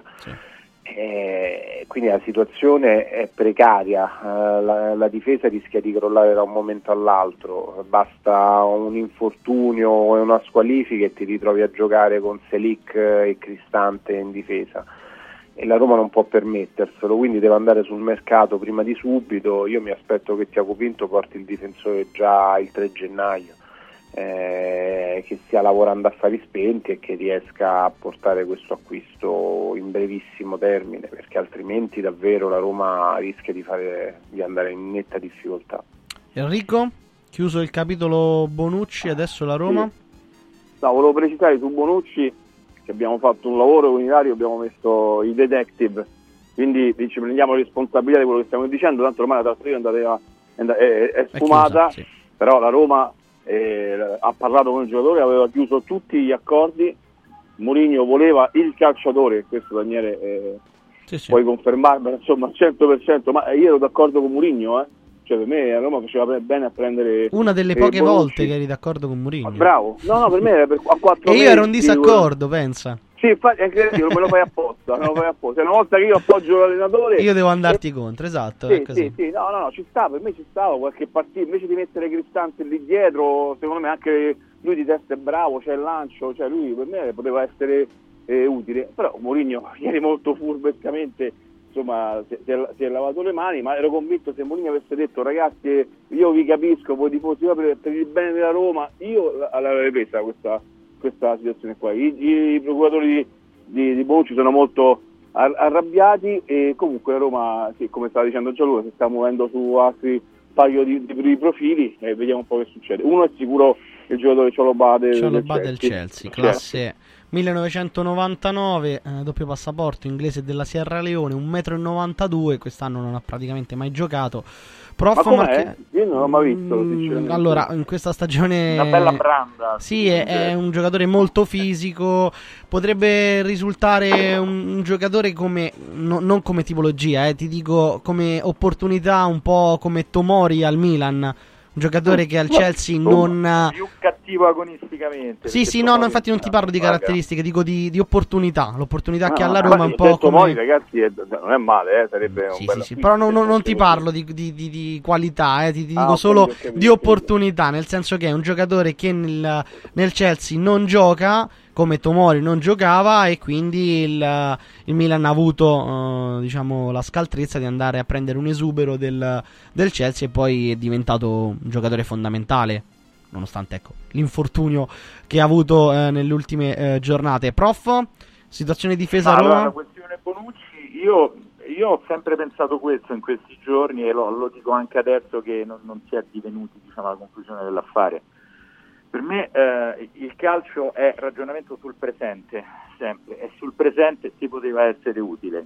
Mm, aggiungo che c'era un gioco di convenienze reciproche, in questo caso addirittura più per il giocatore, perché sappiamo anche il consiglio di Spalletti alle spalle, che insomma contava, più per il giocatore che per la Roma, però cioè, per me in questo momento, al netto di tutti i discorsi ambientali, la Roma ne avrebbe eh, avuto bisogno, Eh, anche per come gioca la palla da dietro in fase di impostazione bassa. Dopodiché gli si può rispondere, "Eh, ma, ma all'Union Berlino però che aveva fatto? Ma all'Union Berlino il progetto tecnico prima con Fischer, poi pure dopo l'esonero di Fischer era imploso dall'inizio, per me non è giudicabile nessun giocatore in una situazione del genere. Aggiungo una cosa, un ragionamento che poi ho fatto pure eh, sul sito di Fabrizio Appri, su Roma News. Eh, se il diktat popolare diciamo, ha avuto, e gli umori popolari, diciamo meglio, hanno avuto questo peso, adesso quando si tratterà di rinnovare Murigno, Oh, siamo arrivati al dunque. di che parliamo? Parliamo solo mi dovete rovinare il sabato, no, ho capito. pesa- o quanto peserà allora questo fattore? E infatti volevo salutarvi proprio per questo. Ieri Murigno parla del cuore, del, cioè la proprietà sovrana, poi c'è il cuore che sono, che sono i tifosi e infatti No, che eh. sono i tifosi e eh, le proprietà devono ascoltare i tifosi perché è giusto anche ascoltarli. Parlava di lui perché visto che i tifosi Mi stai dicendo che è furbo? Eh Gianluca, Mourinho la alla fine? No. Mourinho parlava di Bonucci, del, del popolo, del, del, eh, proprietà sovrane, però alla fine è come se si fosse servito un assist a porta vuota da solo? Ma io penso che per, se- per rinnovare Mourinho eh, eh, sia conveniente per la società, non tanto per questioni di popolo e di curva, ma perché fa guadagnare soldi alla squadra, al club. Eh, Anche se non vai a cap- Champions, c'è la Champions anche, eh? Che se non ci vai Eh, lo so, dopo eh, tre anni... eh, lo so, però non ci sei andato soldi. per un arbitro lo scorso anno, non è che non ci sei andato perché... No, in campionato eh, però dico tre anni non te, ma neanche ti sei mai avvicinato. Ma insomma. perché lui ha puntato alla finale. Eh vabbè, poi allora... Però anche tu qua che- mi pare Gianluca eri d'accordo che la Roma doveva andare in Champions, insomma Certo che doveva andare in Champions la Roma, ma se poi ti trovi sulla tua strada un arbitro che fa di tutto per non fartici andare, c'è poco da fare. Che quella partita, ragazzi, ce la ricordiamo tutti, non facciamo finta di non ricordarcela. E chi dice il contrario eh, sbaglia. Mente Perché quella è una sapendo di partita- mentire. Quella è una partita in cui l'arbitro ha inciso tantissimo e, e per quell'arbitro non si è andato in Champions, quindi questa è la realtà dei fatti. Poi se, se invece la partita fosse andata diversamente, la Roma avesse preso 4 gol nel primo tempo, ti dicevo Henry, hai ragione, la Roma ha sbagliato tutto. No, però no, questo ok, però il campionato la sei d'accordo e la Roma deve fare più punti, lo- l'ha detto anche Mourinho. Ma insomma. io sono d'accordo se tu hai una squadra di persone sane, ma se hai una squadra di persone malate, più punti non li puoi fare, perché lo scorso anno l'abbiamo raccontato più volte, la Roma fino a marzo era terza in classifica, quarta in classifica, poi a un certo punto c'è stata una partita, mi sembra quella con l'Atalanta, in cui si sono infortunati Sì, tutti. era la gara dopo Ah, i supplementari contro il Feyenoord. Contro A quel punto cosa hanno fatto? Dove volevano andare avanti in Europa League, perché poi c'erano tutte gare andate e ritorno praticamente secche, hanno tenuto a riposo mezza squadra, tra cui Dybala, hanno giocato in campionato con giocatori arrangiati e sono andati avanti in Europa League perché hanno detto qua è meglio andare avanti in Coppa perché sono meno partite, effettivamente è vero, e, e- e piuttosto che andare avanti in campionato dove c'era anche una situazione borderline con gli arbitri, ricorderai quello che è successo a Monza Roma. A quel punto si sono ritrovati in finale di Europa League, sono andati in vantaggio e poi l'arbitro ha fatto quello che ha fatto. Quindi a me dire che Mourinho ha sbagliato la scorsa stagione non mi sento di farlo. Se invece dopo che tu da marzo hai fatto tutta quella preparazione di cui abbiamo parlato adesso, ti presentavi a Budapest e prendevi quattro gol, ti dicevo sei uno scemo.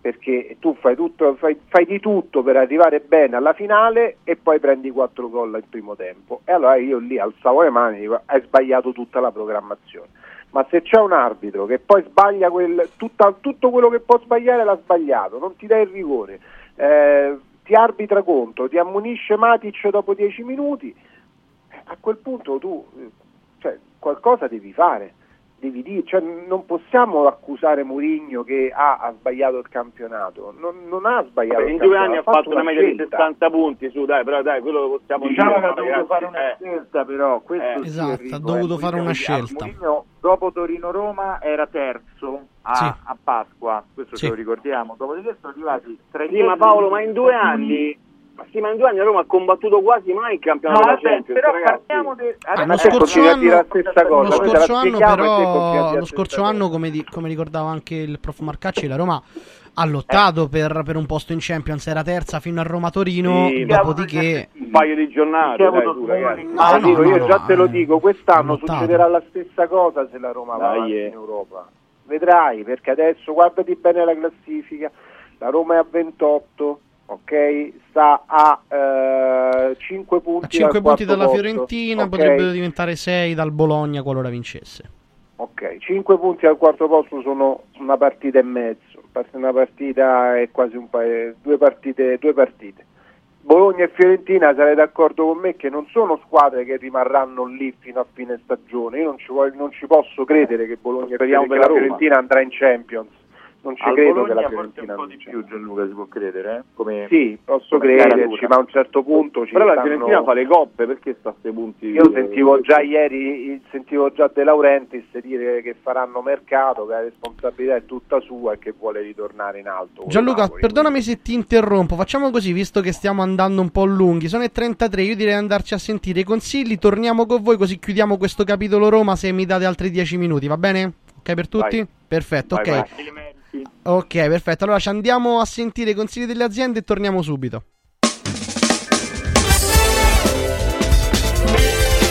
Radio Radio Mattino Spot News È bello sapere che in qualsiasi momento c'è chi si prende cura di te.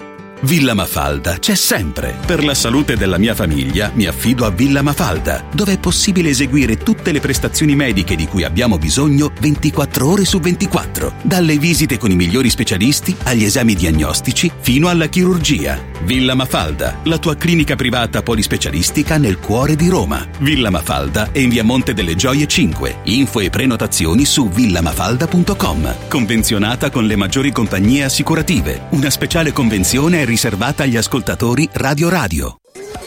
Il più suggestivo Capodanno 2024 di Roma va in scena da Comodo Mercato Trevi, una location unica a due passi da Fontana di Trevi. Una serata evento all'insegna dell'eleganza, della cucina gourmet e della musica di qualità, per accogliere il nuovo anno con il giusto ritmo. Una notte indimenticabile, perfetta in ogni dettaglio, con la città eterna a fare da cornice. Capodanno 2024 da Comodo Mercato Trevi. Riempi le tue feste di emozioni.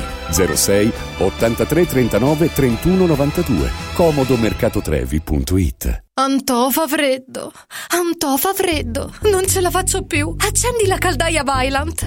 Ecco fatto, amore. L'ho accesa. Mmm, Antò fa caldo. Pochi giorni fa con la Calor Plus ho installato una caldaia a condensazione della Vylant con sole 12 rate da 95 euro e mi hanno anche regalato 7 anni di garanzia. Eh, con questa caldaia mi sto togliendo tante soddisfazioni. Fallo anche tu con la Calor Plus. Chiama subito lo 06 86 21 3671. Antò. Sorprendila, conquistala, incantala con un gioiello esclusivo Universo Oro. Diamanti e pietre preziose, orologi di lusso, argenti, bigiotteria firmata. A Natale, affidati a Universo Oro. Numero verde 813 40 30. Roma, Viale Eritrea 88. Universo-oro.it. Emozioni che durano per sempre. Salve, sono Roberto Zaccagnini e vi aspetto nei negozi Phone Marketing con i migliori smartphone, iPhone, tablet e notebook nuovi e rigenerati ai prezzi più bassi d'Italia. Possibilità di permuta, pagamento immediato del vostro usato, rate fino a 12 mesi. Da Phone Marketing, accessori e cover personalizzate. Siamo in tutta Roma, a Velletri e a Monteporzio Catone fonmarketing.it per acquistare e scoprire tutti i prodotti in promozione. Per info 377 289 4183. Per te che ami lo sport e non puoi farne a meno, a Natale metti sotto l'albero un regalo sportivo. Noi Sport ti aspetta nel Maxi Store a Capena in via Tiberina e nell'outlet a Passo Corese. Tutto l'abbigliamento casual e sportswear, calzature e accessori per uomo, donna e bambino delle migliori marche. Scopri le gift card firmate Noi Sport e niente più pensieri per i tuoi regali. Noisport.it, aperto 7 giorni su 7 con orario continuato.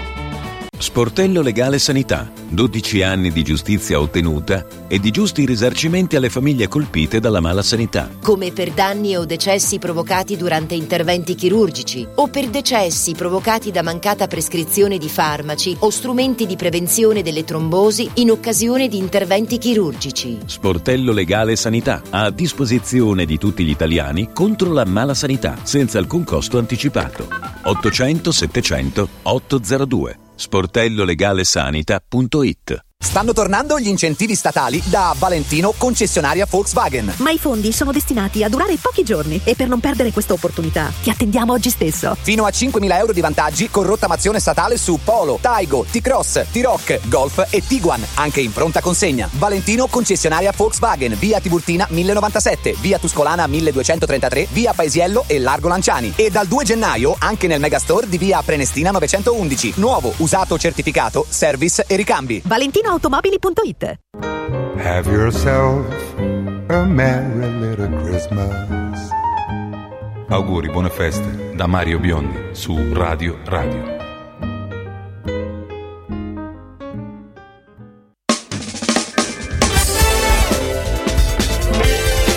Radio Radio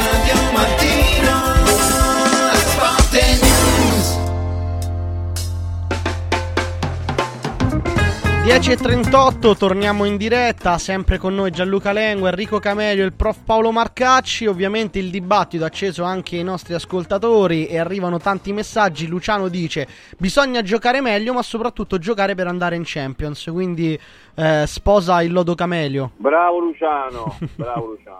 E poi c'è anche... Luciano Sì, non, no- non è Luciano del Dotto, eh? almeno credo. Eh, per quanto riguarda invece anche la Perché questione... Esatto, può darsi anche questo, non ho controllato la foto. Eh, Andrea invece eh, ci dice, scusate, ma non pensate che eh, nella questione rinnovo sì, rinnovo no di Murigno si trascuri troppo spesso l'aspetto del nuovo tecnico?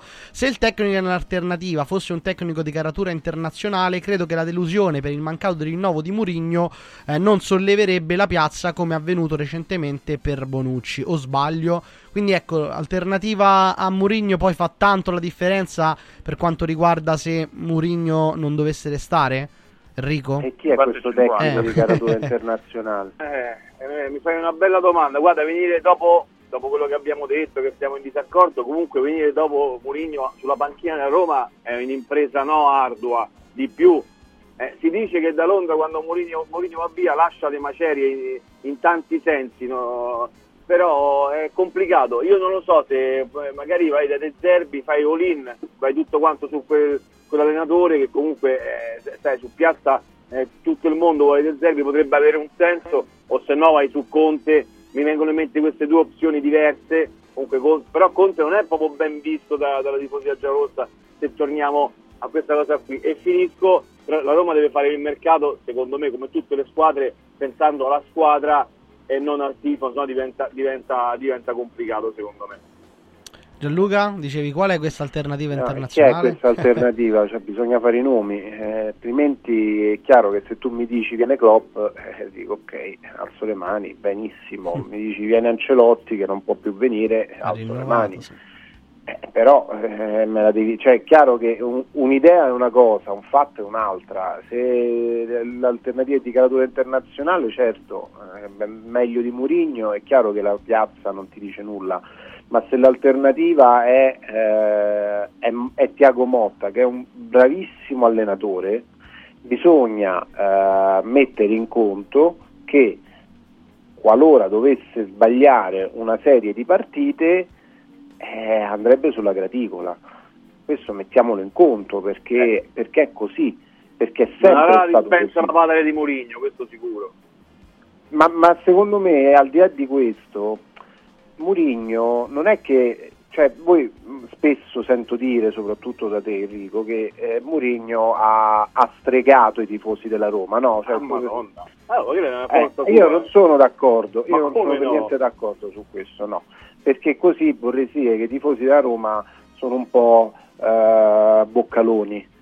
E io non Sì, credo ma che vero- siano no, è vero, ma io boccaloni. invece, no, no, no, no, come messa così è, è cruda, però insomma loro è, dai, è, il loro idolo, lui è bravissimo. Ma non è che l'idolo, l'idolo, l'idolo deve fare qualcosa per essere idolo. Eh, ma lui Altrimenti non comunicazione è idolo perché lui parla, ma non è così. Ma come a no, Roma, dai, per quello ma a Roma la gente io, ha eh. visto di tutto Enrico, a Roma la gente ha visto di tutto e non si fa fregare da, da quattro dichiarazioni.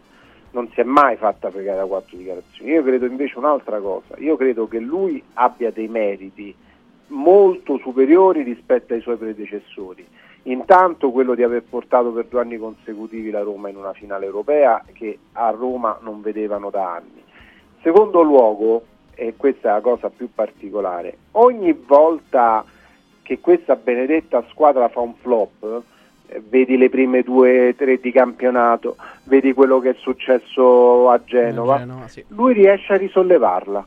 Vabbè, però quei flop non dovrebbe averli però, eh, scusami, non è che devi perdere 4 Eh, ho 1. capito, quei flop ce l'hanno avuti tutti gli allenatori, a partire ma, da Spalletti che ma non è Fonseca però, scusami, lui però è un'altra categoria, lo state dicendo voi. benissimo. non Allora, dato che vi piace tanto però, eh. Luciano Spalletti a, a voi, Ma non solo a me, eh.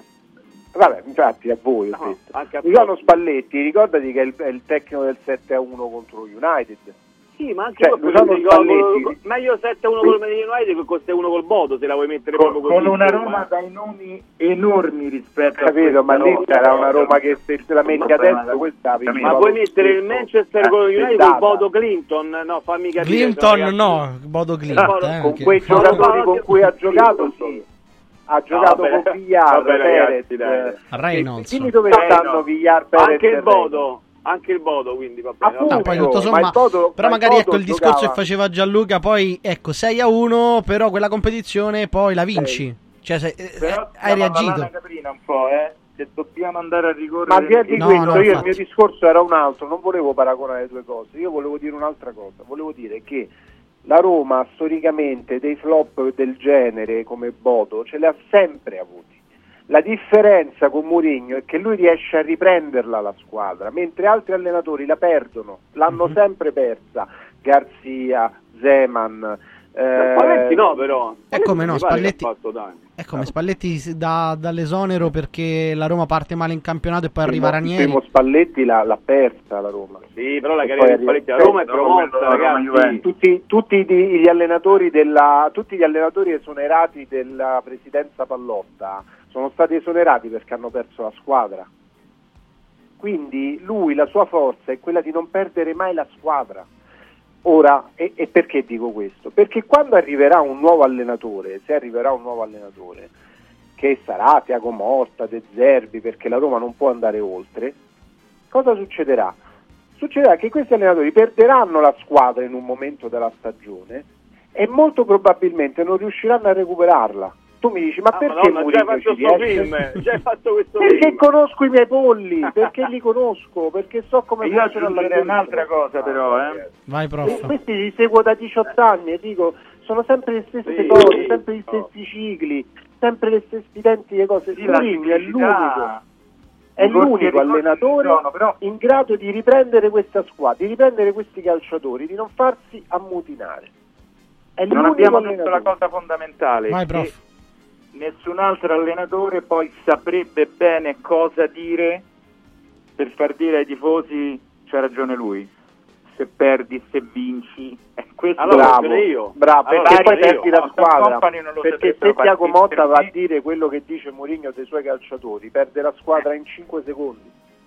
Magari Ecco, per un po' meglio la Roma. Il eh. discorso di aver creato scientificamente, chirurgicamente, scegliete voi l'avverbio, un'empatia con un popolo di tifosi che io penso questo, siccome parliamo pure per assurdo, che pure se arrivasse Klopp si sentirebbe comunque vedovo se andasse via Murigno. Per me, dal punto di vista del sentimento popolare, questa è una, è una certezza, cioè, ma a livello quasi sociologico, diciamo, non solo ambientale.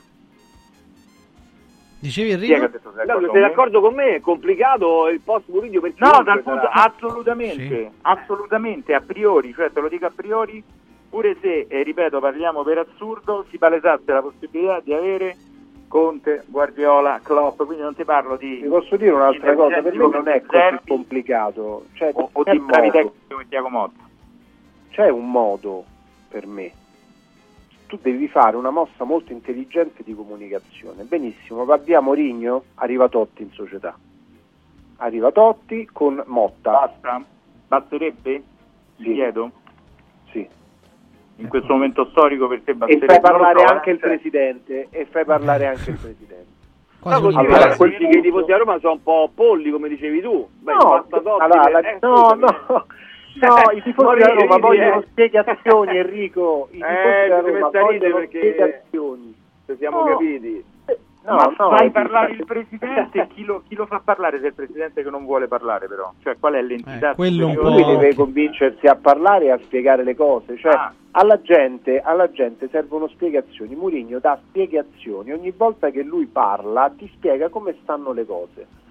E, e quindi cioè, è- la, la sua è una logica disarmante. Lui riesce a dirti che eh, le cose stanno così, così, così.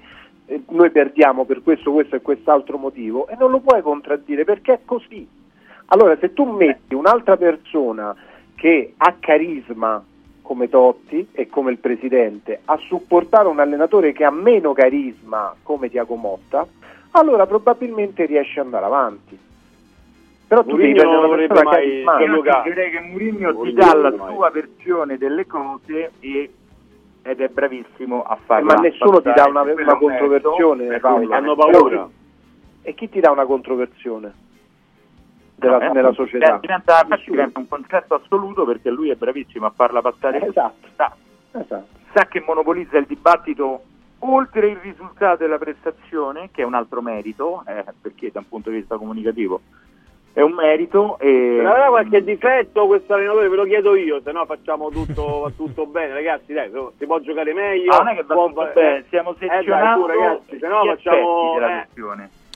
Eh beh, la non questione diventa, gestione. diventa delicata proprio perché il Per me discorso nella facevamo. no? gestione non ha difetti Enrico, ha, ha- ha difetti secondo me nel, ehm, come dici tu, nel gioco, in qualcosa di- ha, ha qualche difetto, ma non c'è nessuno che non ha difetti in questo. No, cioè, certo, però parliamo dello Special One, eh. Ho capito, ma non è Federico, che però ti voglio fare questa domanda. dei Secondo difetti. te, qualora cambiasse allenatore, ecco, mh, parliamo di Tiago Motta perché è uno degli allenatori che in questa stagione, ma anche prima con lo Spezia, lui che era spesso messo in discussione, sembrava un allenatore pronto ad andare via, si aspettava la sconfitta dello Spezia per mandarlo via, poi non è mai arrivato e ha salvato eh, lo Spezia, sta facendo benissimo col Bologna, ecco. Facciamo questo scenario, viene Tiago Motta, la Roma gioca meglio, ma magari perde qualcosa dal punto di vista caratteriale. Qui darsi che siamo tutti d'accordo. Secondo te farebbe più punti? Cioè, basterebbe Sì. solo giocare meglio?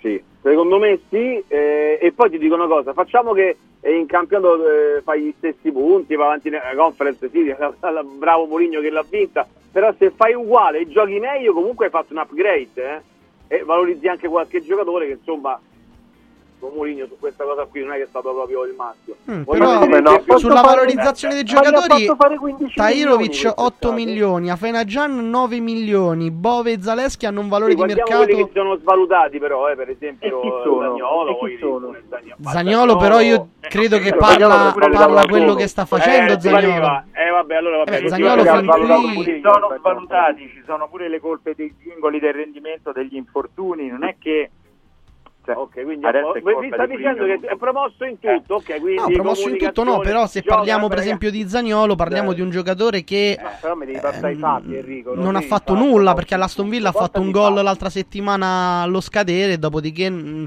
in Inghilterra ne parlano tutti male di ragazzi, Zagnolo in realtà. Quindi è un 20 po', giorni è fa- un po' imploso per, per colpe sue, un giocatore che Eh, ma l- così ne ha parlato così. così anche Spalletti che è il CT della nazionale azzurra. Eh, e l'aveva detto Mancini prima di lui. Mancini io mi ricordo che dopo, no, scusate ragazzi, dopo la Conference League che ha segnato il gol il nuovo Totti, io ho messo ancora un paio di, di, di- di- foto di giornali e firmiamo a vita e tutto, valeva 55 milioni perché la Roma quello aveva chiesto al Totti. E infatti nessuno te l'ha dati. Sbagliò, sbagliò Pinto a non darlo a, a 45, più c'era Dombelé, ancora me la ricordo la trattativa che ce la disse proprio nel personaggio del calciatore e poi il giocatore è andato giù, quindi è, migliorato, si dice è migliorato- Pellegrini per esempio è peggiorato, o, o- di chi è la colpa lì?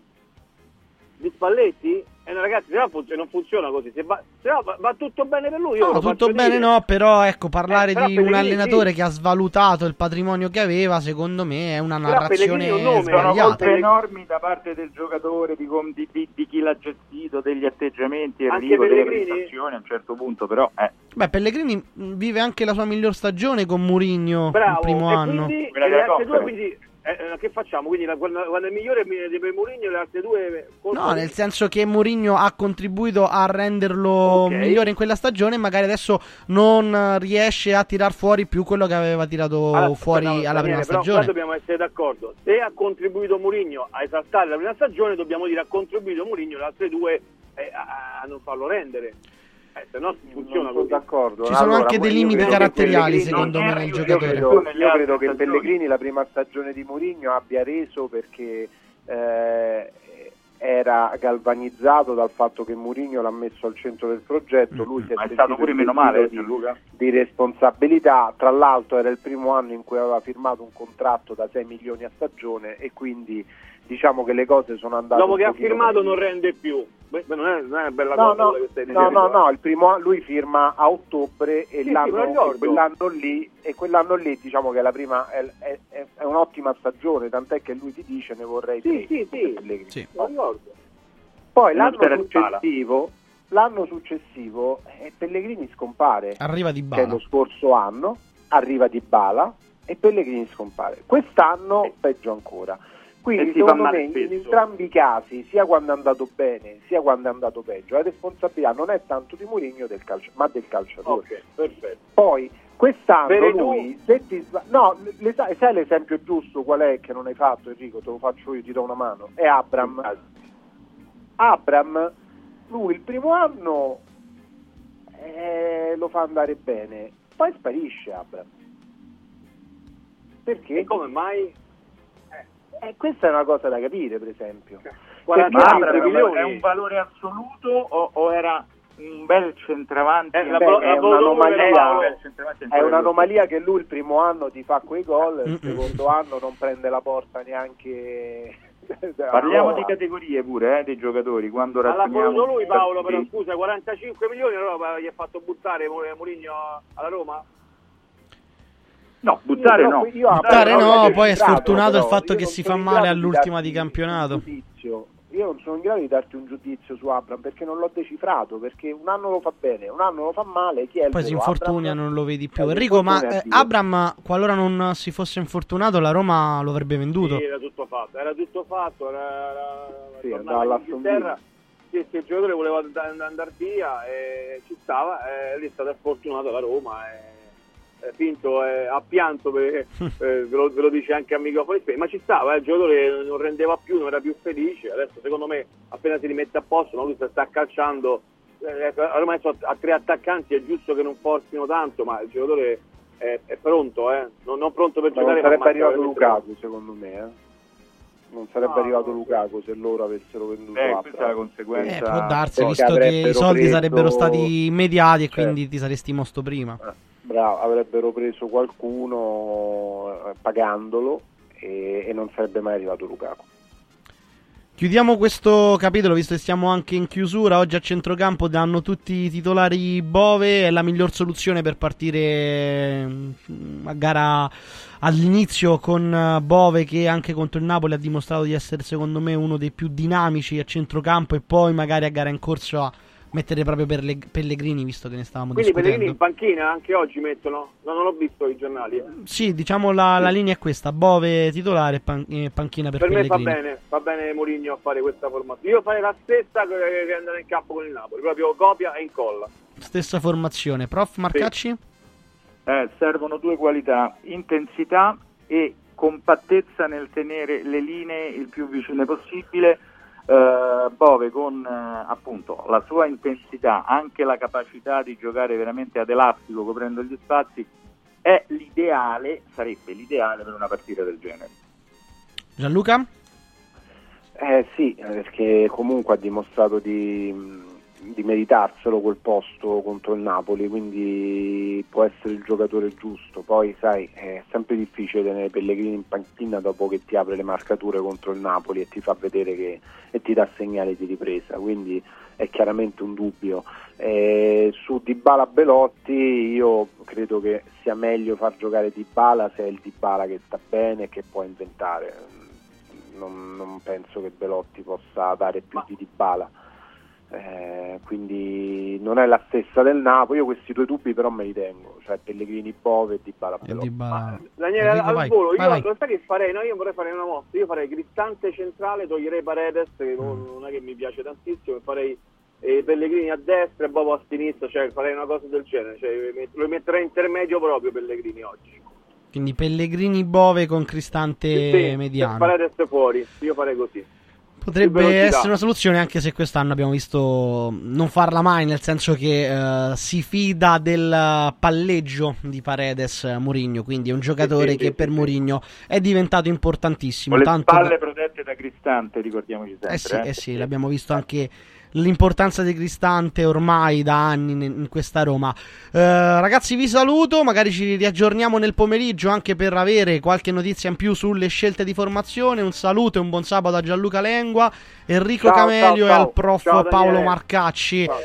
10.57 abbiamo chiuso, abbiamo sviscerato tutti i discorsi di Juventus eh, Roma, l'abbiamo fatto prima con Luigi Schifo da Torino, l'abbiamo fatto adesso con un'ampia eh, parentesi riguardante la Roma, sia per la sfida ma sia per tutte le tematiche, Mourinho resta, non resta, Bonucci non ha accettato... Io sono ossessionato Eh. con quel giocatore. Eh, io sono ossessionato quel giocatore. Di chi parlava Diago Pinto lo sappiamo bene. Renato Sanchez. Radio Radio Mattino Sport e News finisce qui. Un saluto da Daniele Matera. Adesso semplicemente sabato con Valentina Poggi. Ciao.